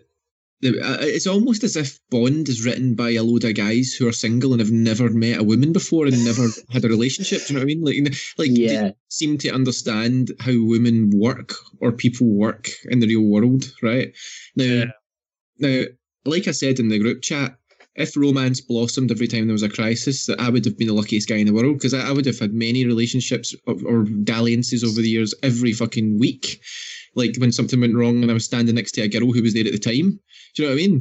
Like that we went through it together and then suddenly they kissed me. Do you know what I mean? Or they allowed me to just completely ravish them on the spot with no reason, right? But Natalia, I think, in this, I was surprised rewatching it again because I hadn't watched it for a while and I don't remember ever having too much of an issue with it, but I found myself annoyed again thinking they get out of the train together. They've been arguing. There's a bit of chemistry between them, but you don't just kiss someone like that. It doesn't work like that. Like no, it's naively written. It's always been through all the Bond films. I think it's naively written, and then the cherry on top of that is the fact that once they have actually established that they feel romantic for each other, Bond still feels the need to forcefully kiss her and not let her get away. And it's like, I would never dream of having done that to any of my girlfriends I've had over the years. Do you know what I mean? Like, I would have been slapped in the face, at the very least, or dumped. Do you know what I mean? If I'd even thought of... I mean, you hear about people getting in trouble, married couples, like men getting done for things that they do. Do you know what I mean? It's not a prerequisite. It's not a reason or a permission. So there's a couple of bits there, and it just... It's getting to the point now where it's like, right, you know I'm studying teaching right now, and teachers sometimes feel this way about pupils, where you get to a point where you say 20 days have gone by or something like that of teaching time, and you've said the same thing 20 times, and eventually you're just in your mind, you're just like, for fuck's sake, man, you must have this is clear now. Do you know what I mean? Like, I'm talking about someone who maybe like hasn't got some underlying thing going on where that you can understand would make it more difficult, right? And I feel that way about the Bond films, where it's like, you've had however many fucking decades now, you know, to understand this simple thing about writing, about how human beings work, you know, and it just can't seem to do it ever. It's the major flaw in her character, and it annoys the hell out of me, because she was such a dominant force on the train, where she was effectively telling, she took control of the situation, she took the computer and was the one shouting to Bond, come on, get us the hell out of here. But then immediately after, the speed with which she effectively came on to him, it was within seconds of that explosion and stuff. And you're right, it's written for the fans that the writers assume want Bond to get it on with every woman he comes into contact with. It didn't work. And the scene immediately followed that, where Bond was sitting looking mopey on the beach and Natalia comes up to him. I think it's a couple of scenes later, because the next scene is them in the car. Yeah, they're in the car first, then Wade gives them the plane. That's right. And in that scene, the two of them are sort of happy and chatting and kind of ribbing each other, and she's going on about how much she loves Cuba. And then there's that weird scene on the beach where, yeah, she comes up to... I don't quite understand what that was there for, or what... it didn't really establish anything. It didn't do anything. It was just... It was this sort of... It's helped set up the necessary gratuitous sex scene. But that scene annoyed me. Yeah, it was. I mean, I have no time for it anymore. There's no excuses left. I did say this before. My patience level was going down with the franchise in the sense of this particular thing. It's like, I gave it a pass for the 60s. I gave it a pass for the 70s. I gave it a little bit less of a pass for the 80s. We're getting into it's the 90s now. It's like, for fuck's sake, man. It's like, in 40 years, none of you guys have fucking got married and had a wife. Have any of you ever had an explosion where you had to run out of the train with your wife? Did your wife kiss you right afterwards? No. She's not going to kiss you if your credit card doesn't work at the fucking shop. Do you know what I mean? It's like, life doesn't work that way. This was an action film made in the 90s. Speed. This is like Speed. Speed that happens. It's all the action films of the 90s. It was... Do you know, it even happened in goddamn Star Wars. It even happened in goddamn Star Wars this year. Was it this year or last year? When was it? The last one came out this year. Remember, films, they have to get the point across quickly within a few scenes. They don't have the time frame that TV shows can give, where they can really let chemistry build over. Why does a woman have to fancy Bond? That's my question. Why does she have to? It doesn't have... You know, if that's what a demand of people who watch the films, I think it's an unreasonable demand. I'm actually with you on that. I think you're absolutely right. There are, I mean, Steve, you're absolutely spot on in that. You're right. They have to establish the characters and their motives and whatnot quickly, because they don't have the luxury of several episodes, for example, that a sitcom or a series might have. But there is, I think, this thinking within the writers that this scene needs to happen. And when you watch it, I think particularly now, but when you watch it, you do think, why is this happening? And the only explanation I can come up with is that the writers assume that it's what the people who are going to watch the film want to see, and have therefore kind of shoehorned it in for them, when it is actually unnecessary. And to me, in the broad scheme of things. I get that in a sense, but I feel like it's weird to apply that to this film as the first time, in the sense that... Well, it's not the first time. Why does the mid-90s were still not the most enlightened of times? We really haven't progressed since 2017 was Me Too, and that's when really things are changing now. No, but it's not so much about that. It's more, it's like, if, look, Natalia's not someone who's part of the mission that's got something that Bond needs in the set. Do you know what I mean? He's already got her on side. They're there together, right? Now, there's two types of things. And like, I will accept that Bond will seduce and sleep with a woman under, like, and do inappropriate things for the mission. And you kind of have to accept that.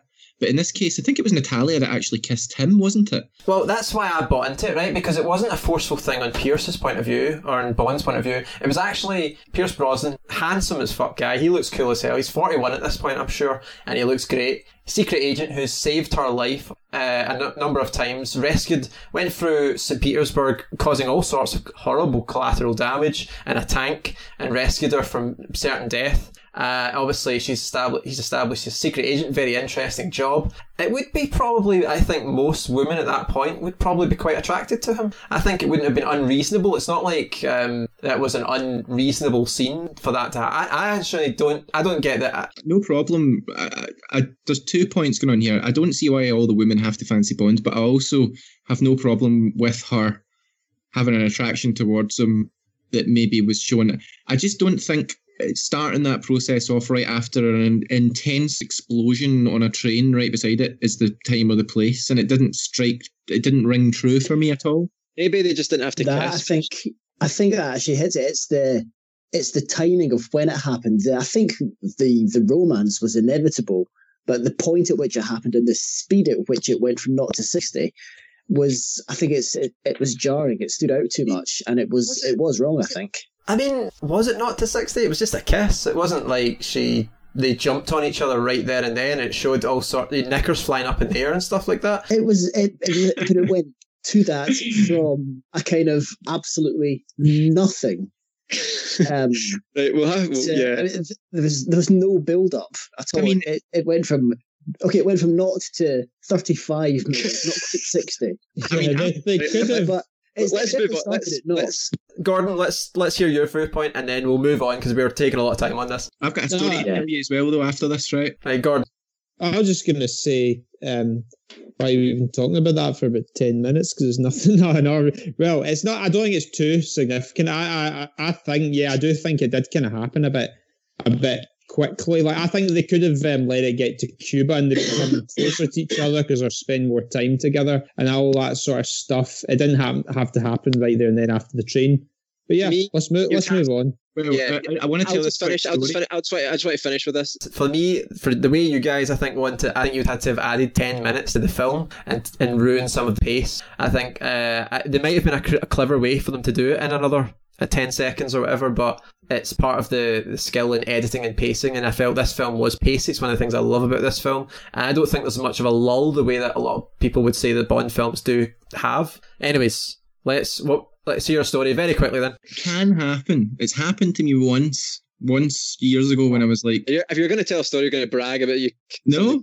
It's just really weird. It's just really strange, right? And it's one of those things where it's happened to me once in 34 years, so it's very highly unusual, right? Okay, for that to happen in a crisis. But I mean, I was knocked out cold in the situation. I got knocked out basically, and then awoke to someone kissing me.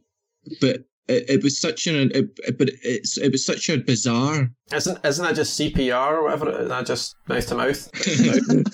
I did think that at first. You might have misinterpreted their intentions. I hope they didn't use tongue or anything like that. But the thing is, you know, it sticks in your mind because it's so bizarre. You know what I mean? I feel like we're making more of it. But let's move on. Sorry, Fran. Yeah, what were we going to say? I'm just saying people don't usually . There's a suspension of disbelief when it comes to movies. Like when you go and see a sci-fi film, you believe that people can travel through space, or like there's things that you suspend your disbelief. Do you know what I mean? And I think all of us have a different spectrum for what we can. like, when you pick that out more than anything else that happened in that film, you wouldn't, it's like kind of a little unfair because there's so many things that are ridiculous in that film. The plot, I think the plot is barmy. Like, the plot just doesn't make sense. Yanis and the syndicate, that doesn't, I mean, it's like, I love it, but it is barmy. Like, how the hell, the train that nobody detected? Like, I haven't kind of gone into this too much, but like doing creative writing at uni for the 4 years I was there for the undergrads, I did creative writing and journalism, and the creative writing side of it, all the guys that came in and the women that came in and taught us said, it doesn't matter what else you do, just make the characters believable. Right. The humans have to be believable, do you know what I mean? So all the other stuff, like, it's easier to suspend disbelief for plot, it's easier to suspend it for setting, but we are human. We know how we feel, do you know what I mean? So from that perspective, I guess I haven't made that clear on any of the podcasts. Like, that's was always kind of drummed into me as like the number one thing to think about when you're writing anything, you know? Just imagine you're at high school and you're the two creative writing teachers or English teachers are Roald Dahl and what's his name, Richard Maybaum. So you only love twice writers then? Do you know, I could actually be taught by people from the past. Do you know what I mean? It would be amazing. It would be amazing to get their insights and see what they were thinking. Right, okay. Let's move on. I mean, we covered Natalia. You wanted to just talk about a general on the rest of the supporting cast. We've got Boris Grishenko, Alan Cumming. I liked him. He is a villain in the film, but he is a different type of villain again, with his brown flanky shirt.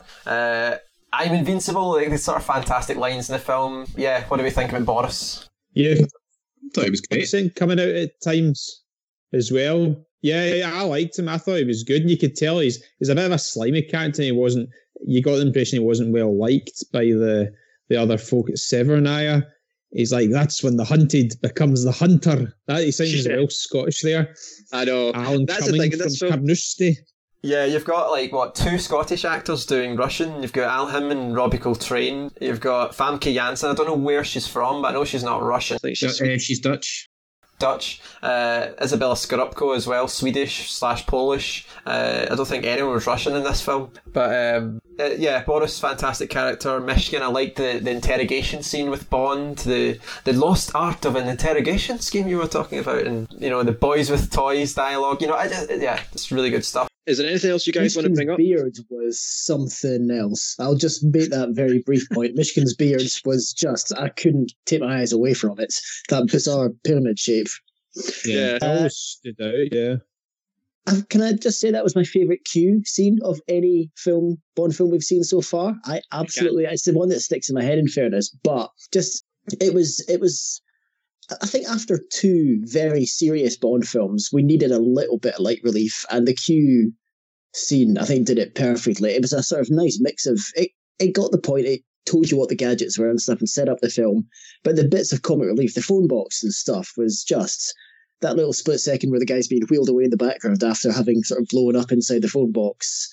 Yeah. And the humour there... was like the bit when he picked up the sandwich. Funny. Yeah, the sandwich line is fantastic because normally he picks up his gadgets and it's like, don't touch that. And you're expecting it's maybe a gadget with like a laser that comes out of it, but it's just, that's my lunch. It was great to see as well. Instant chemistry there between the new Bond actor, Pierce Brosnan, and Desmond Llewellyn. It lasted for a few films. I think they maybe were a bit too pally in that particular Q Branch scene. That there was a bit more kind of coldness between them in Tomorrow Never Dies, because you got to remember it started off Bond's a guy that Q really didn't like, and they're maybe getting a bit too pie, but it was good and so good to see Llewellyn back again after 6 years away, and he's still there.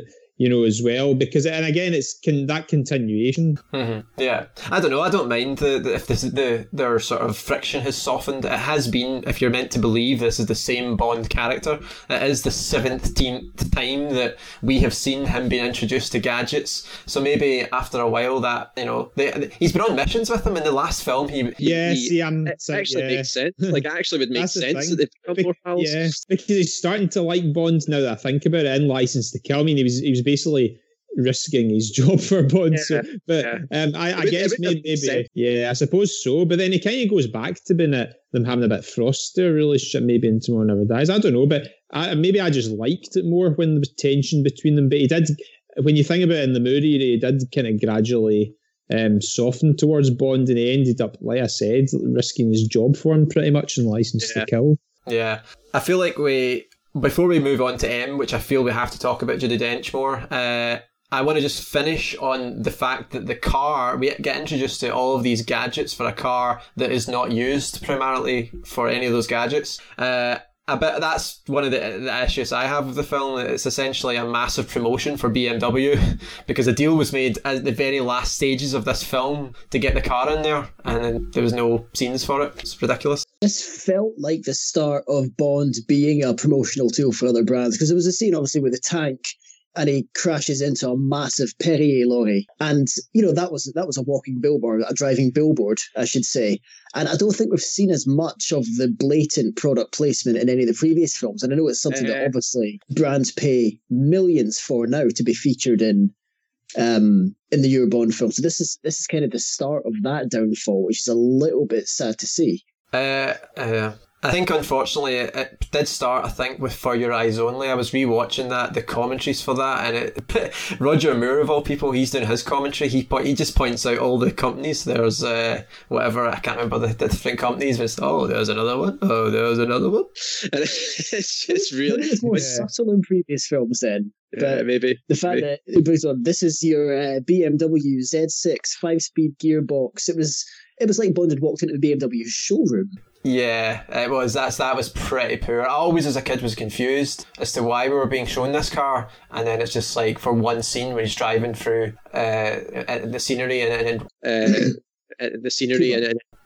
Cuba, and it's like, okay, well, that's it. That's the car. Okay, cool. Have a nice car. All right then, let's move on to Judi Dench's M. Fantastic addition, fantastic casting. I mentioned at the beginning of this podcast, I don't know if there's anything else you guys want to add, but I just loved the scenes with her and Tanner and Bond when they discover the MiGs exploding into the Severnaya base, and then even the scene with just Pierce Brosnan as Bond in M's office, and it sets the dynamic between the two and how things have changed. Yeah, I loved it. Yeah, I like the way she calls them out. Is just, you know, your sexist, misogynistic dinosaur, etc., etc. I think, again, we've been waiting for that. We've been waiting for someone in authority to say that to Bond for 17 films, so that felt quite cathartic. I like that. Yeah, it was. It was interesting because it what I thought was really quite good about it was that it wasn't... It was a response to his criticism, if that makes sense. But then again, yes. But Bond's criticism was actually valid, and her criticism was also valid. So they kind of cancelled each other out. Like, do you mean Bond challenging her on her use of analytics and numbers and not instinct? I love that, because clearly something had gone wrong.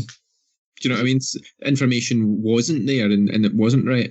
But then again, that doesn't take away the fact that she was also right in what she said to Bond. And I think the point she was making was, it was like, basically, you can criticise, but it doesn't change the facts, does it? It doesn't actually, you know, you're going to be who you're going to be. Do you know what I mean? You're going to see me how you see me, and I'm going to see you how I see you. Do you know what I mean? And that's effectively how things are. And that's quite a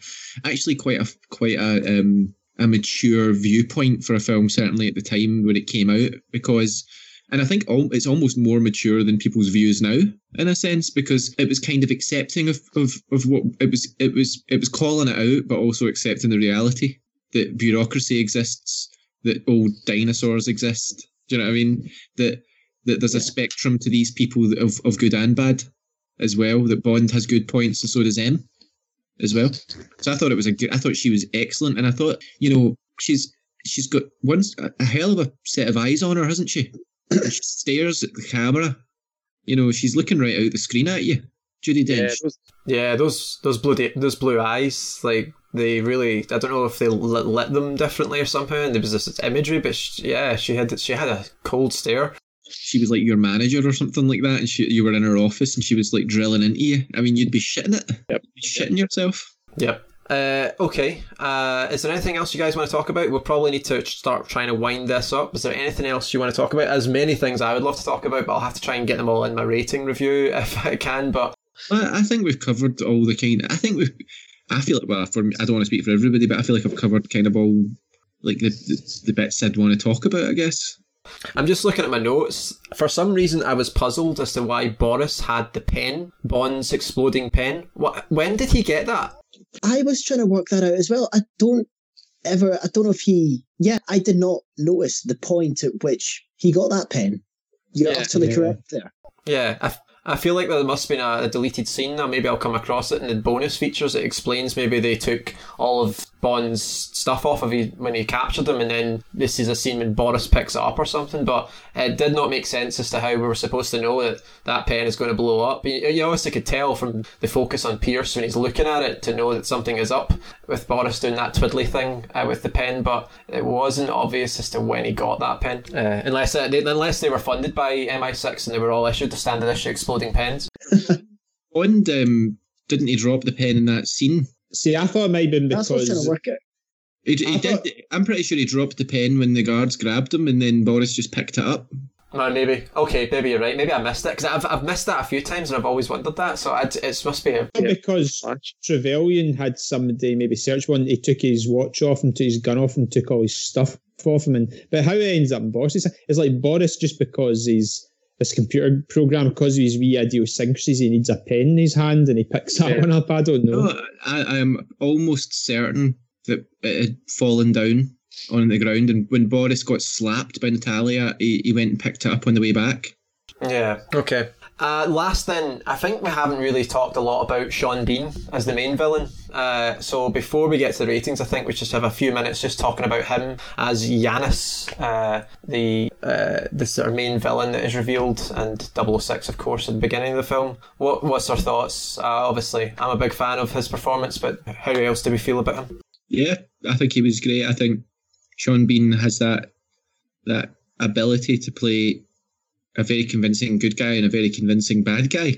He's quite versatile in that way. I think he sort of he almost had a kind of a creepiness to him, with this sort of, you know, kind of manic thing in his eyes, talking about his, when he was in the Statue Park, talking about his past and about how he remembered things that people thought he didn't remember. All this kind of, I don't want to go too deep into his motivations, but he certainly had, like, Sean Bean certainly was able to get across that mania, that sort of controlled mania that was going on with Trevelyan. Yeah. And also that Trevelyan, like, he would get angry when Bond would call him a common thief and things like that, because I think he had higher ideas of himself. Mm-hmm. And I think Sean Bean really brought that across. I thought the villain was excellently written and excellently played. I don't know. The Statue Park was fantastic, I thought. Yes. Really, really, just the point where Bond, because it's obviously the last thing Bond's expecting, and I do quite enjoy seeing Bond in a state where he doesn't know what's going on or experiencing some kind of shock or confusion, and he was legitimately shocked to see Alec. But I think you have to give Brosnan the credit there. He looked absolutely stunned. Like, he really does look really shocked. That was an incredible bit of reaction. Is this where we find out that nobody had told Pierce Brosnan that Alec, was played by Sean Bean? Yeah. That would be amazing. What the... He's a very versatile as well. Between the two was just, I loved it. You get the whole backstory and stuff, and the back and forth between the two was just the emotions coming out there, the surprise followed by the sheer spite, the hatred on both sides. It was just dripping with contempt. It was really beautifully done. Yeah, the lighting as well. I loved the staging of the shots. I thought it was fantastic. And the scene, the reveal of as Yanis walks out of the hiding, just a great reveal, matching, I suppose, his first reveal when he came out of the shadows. Yeah, perfect scene. Gordon, you anything to add on that? Yeah, I think Sean Bean is a very versatile actor and versatile accent. He didn't come across some of the Yorkshireman in that as well. And I love the whole 007, 006 battle and how he holds on to the past. I like how he brought up a bit of Bond's history about how his parents died. And I like the whole, the conspiracy theory, the conspiracy angle of the plot. You know, it's not just one guy behind the scenes. So it's an ex-MI6 agent who becomes the head of a crime syndicate. He joins forces with some renegade general, and then they join forces with basically an assassin in Xenia, and though that kind of three different. So, you know, so what is she then? Did she just work for Yana? I thought she just worked for Alex Trevelyan and she was high up in his organisation.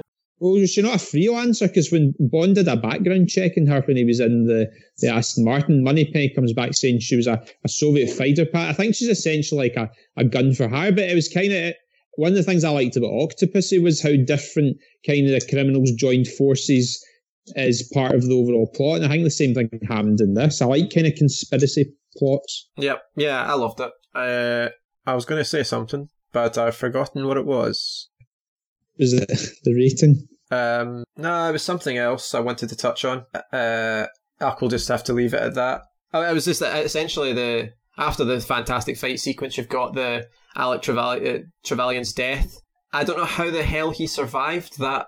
God knows how many high feet from falling from the cradle, because he clearly has a few seconds where he's still alive and able to scream as the cradle then falls on top of him. I think as well, the thing that got me at that end sequence there was what a risky manoeuvre by Bond, leaping onto that rail. I don't know what you call him. Natalia pulls up the helicopter and he's got a good few feet to leap. I mean, how would you be able to grip onto that? I wonder if you not brought it in a bit closer. After a brutal fight as well. I know, and how the fuck did he hold on all that time? I mean, I would have been shitting myself if I was leaping on and holding on to that thing. I thought, no, in my luck, my sweaty palms will slip while I'm being rescued. Do you know what I mean? Like, couldn't she have thrown her... Yeah, one of those. There's some fairgrounds I've been to, but they've got those challenges where you have to hang onto a bar for 2 minutes, and if you do it, you get they give you 50 quid or whatever.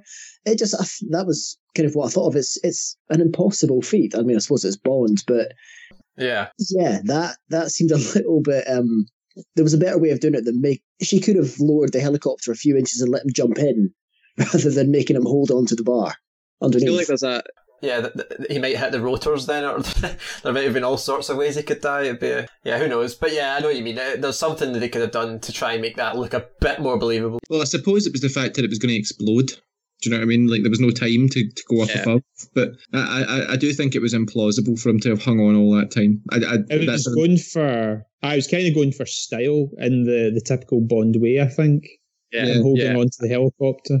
I mean, the tank chase sequence that had that scream. I mean, the collateral damage, the fact that how many people must have he murdered during that scene that, casually because he's trying to save Natalia, and probably as well, all those bricks must have landed on him, surely, because that was an open top tank he was in, was it? No, I didn't think it had I don't know. It didn't look as if there was a lid, but it looked like there was all sorts of building bricks and things that landed on him. He seemed okay with that. Yeah, once again, he got through an entire film without a scratch on him. No time to die. Yeah. And the last thing I want to say, I just noticed, I'm just reading my notes to see what brings things to my mind. The train driver on the Yanis train, I love the train set, by the way, that like, the scene in the train and the setting. But the driver of that train, that Yanis tells him, ram him! And the guy's like, yeah! And then just does it. And it's like, well, he must have died, right? Because that entire, obviously Bond fires the rocket from the tank, so... I'm guessing that guy just decided... Yeah, I'll ram him, even though it's probably... He might have been lucky because the cab of the locomotive was at the rear of the locomotive, so maybe he had time to jump. I don't know. Do you know what got me there? I thought that that's a hell of a... That, the approach to that tunnel seemed to take a long time when he zoomed in on the camera, but... You know. Yeah. Okay. All right then. I think we're way over what we should do, so I think we will have to come to the rating. Does anyone want to bring it up in your rating? All right, Fran. Let's start with you. What's this film for you? Well, it's a weird one because I thought it was going to be higher than what I'm going to give it. Oh dear. A 2-star. I'm hearing a 2-star here. Nothing as dramatic as that. I think I was thinking I was going to give this a 5-star. Basically, and I'm giving it a 4.5. Okay, well, that's not dramatically lower. You're not going to get punched in the face for that. Yeah, I mean, it's still GoldenEye. It's the Bond film, the first one I really remember going to see in the cinema and all that kind of thing, and the game and everything, right? But I think that's where the frustration comes in for me, is that I'm knocking that half a star off again for similar problems. even if they're quite small. I just feel that's why I'm kind of itching to get to the Craig era, when things are a bit more, you know what I mean. I know. The thing I just want to challenge you on this, it's nothing, you're fine with it. I'm intrigued though, because obviously the thing that you really had an issue with was the Natalia romance thing. Your favourite film so far that you rated a straight 5 stars with no real issues was On Her Majesty. On Her Majesty is mainly built on that love story. But in that film, Bond goes and sleeps with a bunch of people as well. The implausibility of that and the fact that we're meant to be okay with that is kind of what I had issues with. I'm just intrigued as to the rationale difference there. Well, we're not talking about Bond's motivations, we're talking about Natalia's motivations. Right, okay, is that the difference then? Like I just hate to be going on. I'm getting bored talking about female characters all the time because I feel like it's all we ever talk about, but it's a problem. Well, to be honest, it was only you that brought it up initially. This one. I know, but I'm fed up having to. Like, I guess, but I think if probably Steve McCall might agree with me on this, it's something that you can't ignore. You know, and I just 100% agree. Actually, yes, I'm with you on this entirely. Yeah, but I'm not. I'm being generous to the film for that because I love it so much. But I think I can't give a. It's not almost perfect. Do you know what I mean? It's almost perfect, if that makes sense. It's got many issues. I think it's got many issues. Definitely, yeah. Like there are issues that I could. There are many issues that I haven't knocked anything off of for because I can forgive them. But until the reason I gave 5 stars to On Her Majesties is because it actually had good characterization on the part of the characters who were not Bond. I felt in terms of what the believable motivations for me. And I guess that's subjective. It's not an objective thing, it's subjective. But basically, I'm never going to give a 5-star film to a film that has characters that do things that I can't believe even for a second, because that's a second too much.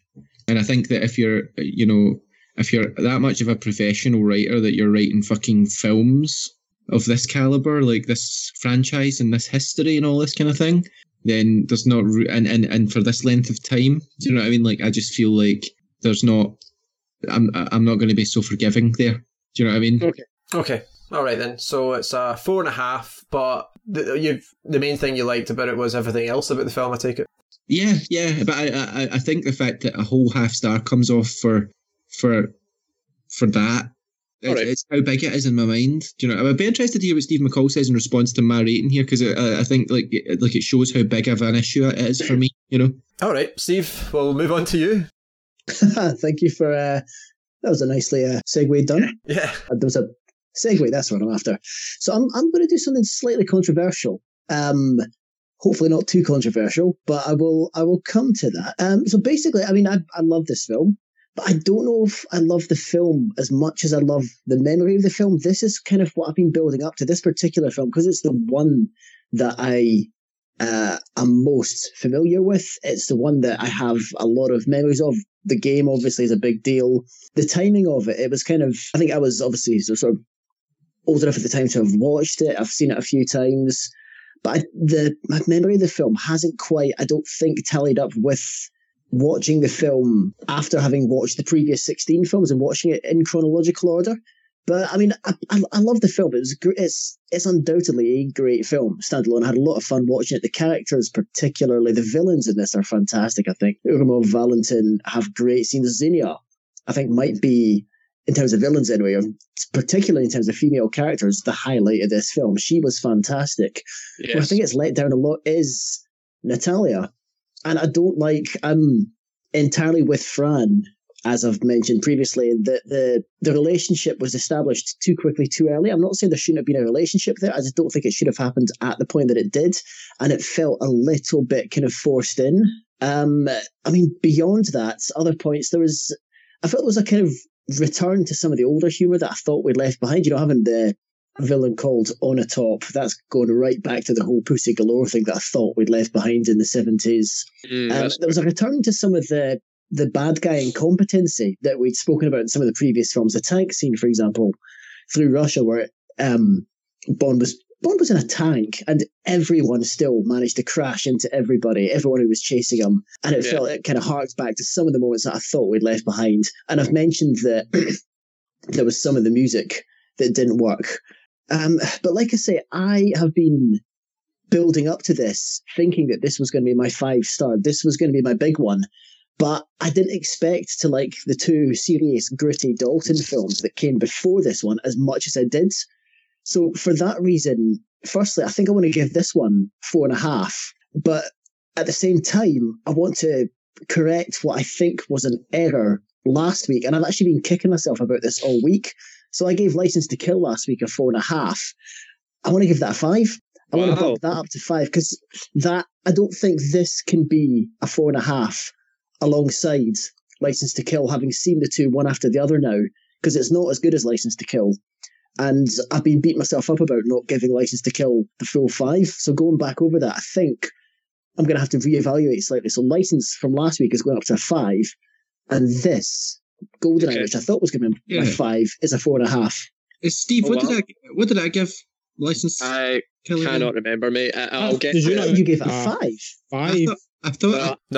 I think I gave it a 5. I don't know if anybody else has given them 5s. I've given the two Dalton ones 5s. I don't know. I think everyone else was 4.5s. Did we look at 5, 4.5, 4, 3.5 last week?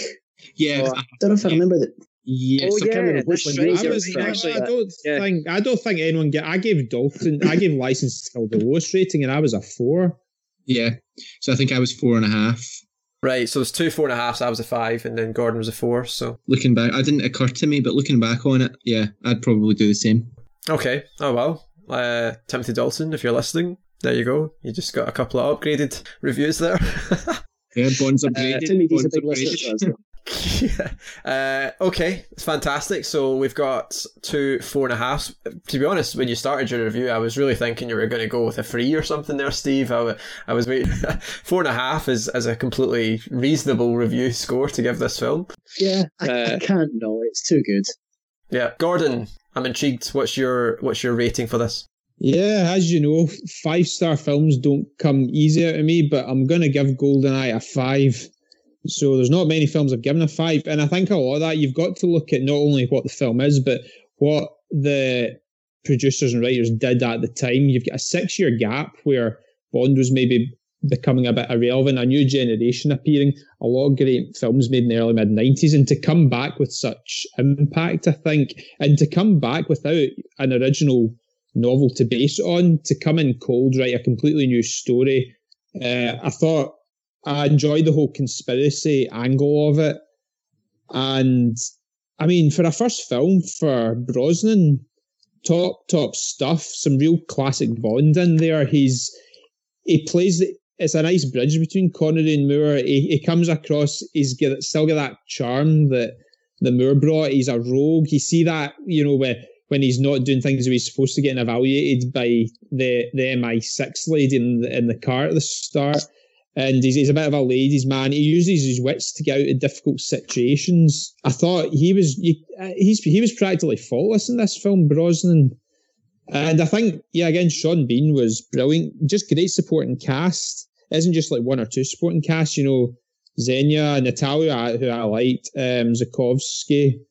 Just great supporting cast. The other classic Bond sequence, because what they did was they took the great classic things with Bond, but they made it relevant in the 90s. And it just evolved seamlessly in the 1990s, and they still were able to have that classic casino scene. Bond still orders a martini. He does a lot of the things that I like to see Bond say and do. And it was one of these films, actually. I think it was the second viewing I made a complete U-turn. I was a kid at the time, so, you know, take from that what you will, but after the second viewing, I went from being kind of lukewarm to I just love this film. So I mean, the criticisms, man, they're few and far between. The music's a bit of a detractor. There's just bits that I find it's just plain strange, like the cradle fight, the end, the car chase. I long for a GoldenEye rescored. Not that you would rescore a film, but see if it had. I could go on all day, but if it had like a John Barry score, even like what David Arnold did in Tomorrow Never Dies, it would be like the perfect film. I just kind of longed for that. And, you know, there was bits of music, like I said, the music did work, but, and I do, yeah, I thought Trevelyan was great. I wondered, like, you know, he really, really hated Bond, but Did he quite have the... Was there quite enough reason to have a hatred of Bond? It was just because he hated Britain and he used Bond as the whipping boy. I don't know, but there's not really much. Crush him and blow him up as well, mind you. So when did he crush him? With all I would assume maybe he didn't. Yeah, he might have just avoided one. I don't know, but Bond. The whole 3 minutes thing, I think Bond was doing surely what Trevelyan was trying to do and to accomplish the mission. It looks as if Bond was pretty much surrendering, you know. But you know, like I said, they really brought Bond in the 1990s in style, I think, in this film, and the box office returns, you know, show that. Yep. 5 stars, 4.5. I think it's probably no surprise I'm also giving this a 5 stars. However, I'm not completely oblivious to the fact that I sound just like a GoldenEye fanboy, because I have said from the very first podcast this is in my top 10 favourite films of all time, never mind Bond films. But I think there's these things. I've praised many aspects of the film. I'll not regurgitate them all. I love the villains. I love the dynamics between the villains. I love ensemble pieces. I love the supporting cast. I think Brosnan is perfect in this film. I like the actual Tina Turner theme song. I love it. I actually do like most of Eric Serra's music, apart from that scene in the car chase at the beginning. It's just a bit strange, as Gordon put it, but it doesn't bother me. I still enjoyed it. So... lots of fantastic one-liners, little zingers, I had to ventilate someone for England, James, all these kind of like fantastic lines, quotable as hell. It helps that I've seen the film many times. It helps I also have the fascination and the obsession with GoldenEye the game to tie up with the nostalgia, so I'm completely aware of that. So, but I have to give my score based on my enjoyment watching this film. I get such a happy watching this film. I love it. It's so much fun. It's a perfectly paced film. I don't think it has too much of a lull where it quietens down. It ramps up. It's got classic Bond. It's got new 90s Bond. It's a great mash of what makes Bond great, and it set the franchise up for, after a bit of a lull, 6-year delay. So yeah, fantastic 5-star review. From me. So... that is GoldenEye, gents. We have reached 2 hours on this recording, so this is going to be epic. With a half-hour preamble, we are reaching bigger and bigger podcasts.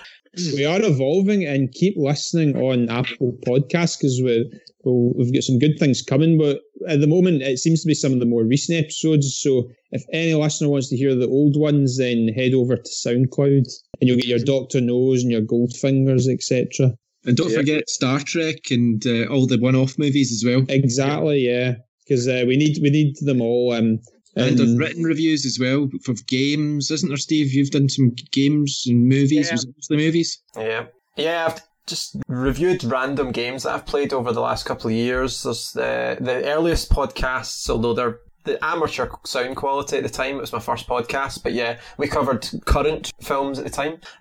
But yeah, there was a year, the 2017 year in films was debated quite brutally to try and get to a collective top 10, which might be fascinating for some people if they like listening to debates about films. It came out in 2017. But yeah, there's definitely a lot to check out. We've got I think over 50 podcasts on SoundCloud. Yeah. Enjoy, listen. And it'd be great when we get a bit more feedback as well, and let us know that we really are as gory as we know we are. We are. No, I mean, we're 4 extremely unique characters who have been written very well. Yeah, we're invincible, you might say, as they stand up opposing it. Yeah, invincible. None of us have got COVID-19 yet, so we are. We are invincible. Yep. All right, then. Thanks, guys, for joining me for this one. We will return for Tomorrow Never Dies. Yeah, that's right. That sounded weird when I said that there. Yeah, looking forward to that. That should be fun. 1997 film. Brosnan's second one. Yeah, we will be back. Thanks, Fran. No problem. Thank you, Steve. No problemo. Thank you, Gordon. See you soon, old buddy. And we will be back for Tomorrow Never Dies. Bye-bye. Bye-bye.